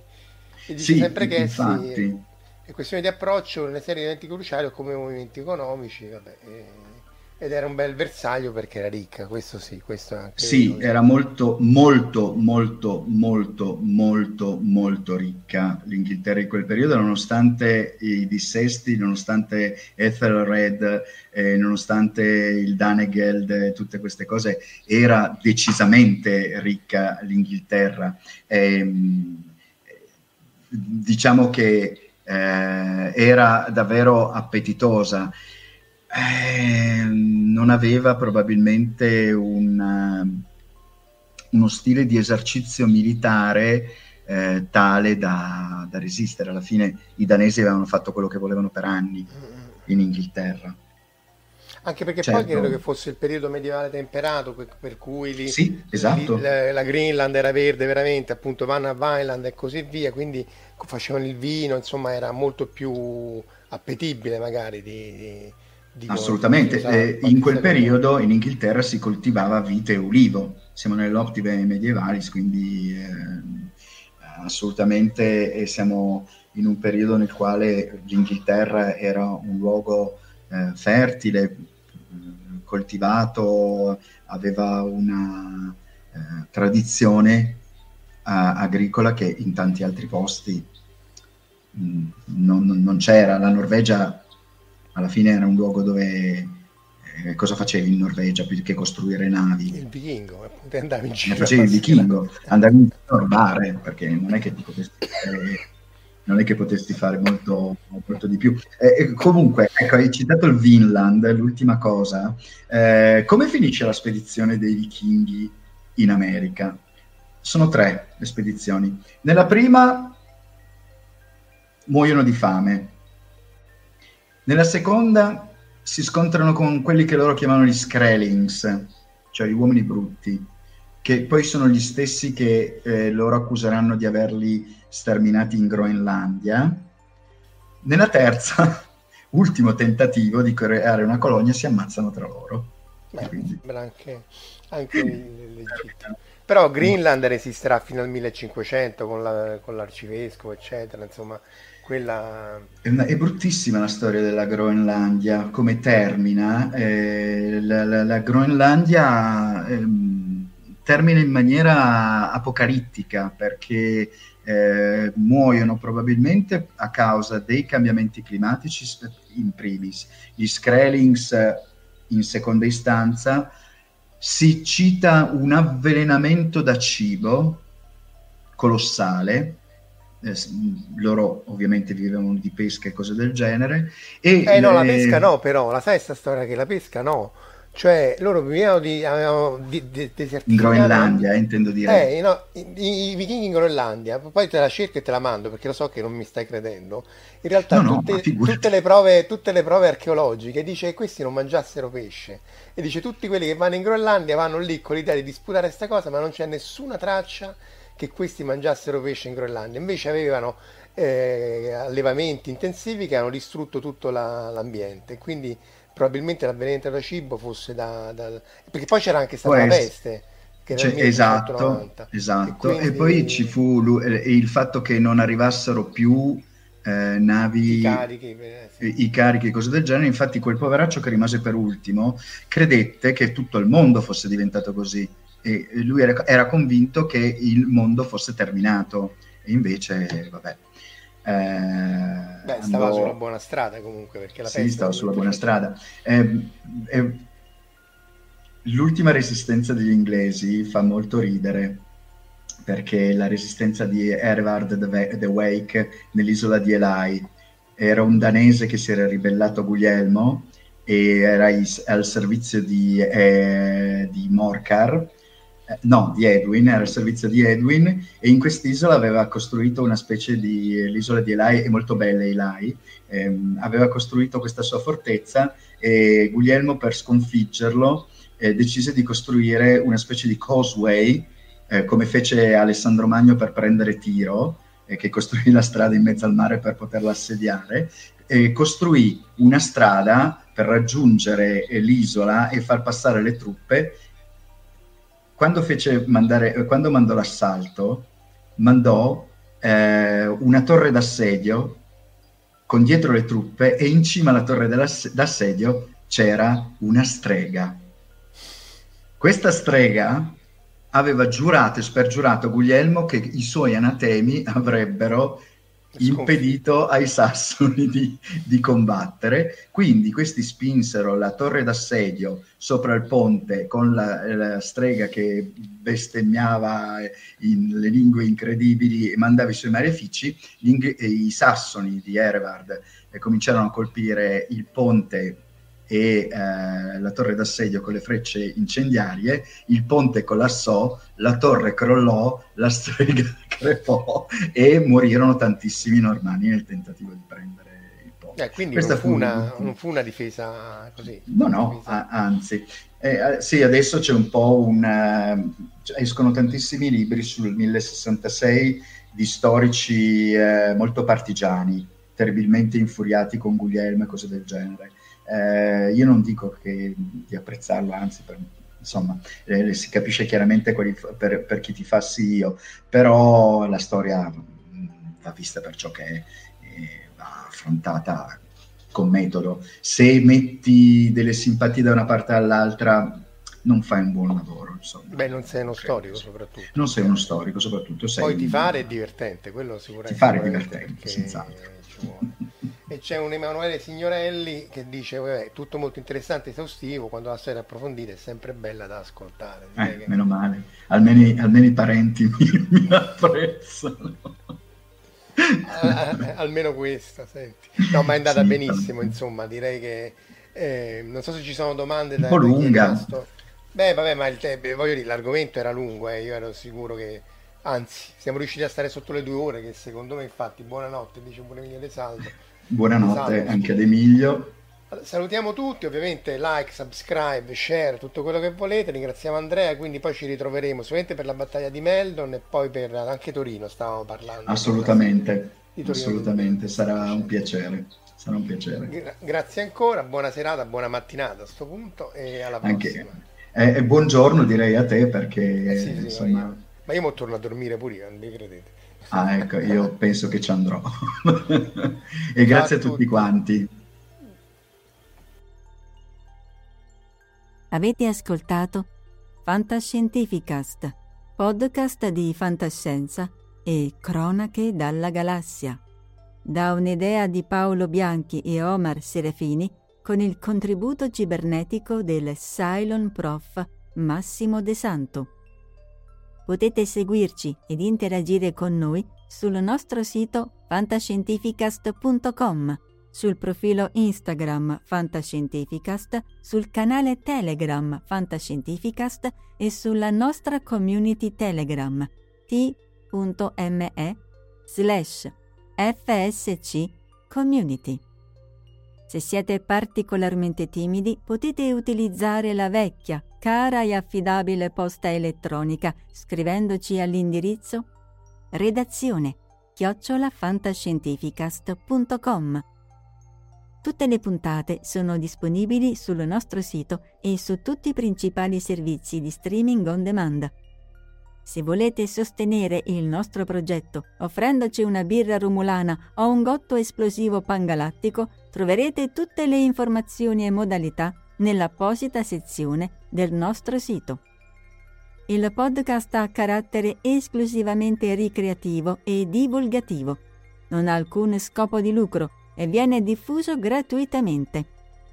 Fantascientificast è una produzione amatoriale. Non si intende infrangere alcun copyright, i cui diritti appartengono ai rispettivi detentori.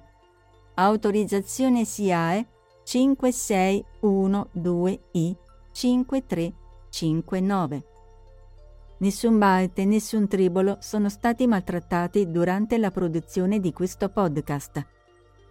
Val 9000 e l'equipaggio di Fantascientificast vi augurano lunga vita e prosperità e vi danno appuntamento al prossimo episodio lungo la rotta di Kessel. E ricordate, la fantascienza finge di guardare dentro il futuro, ma in realtà guarda il riflesso della verità che è davanti a noi.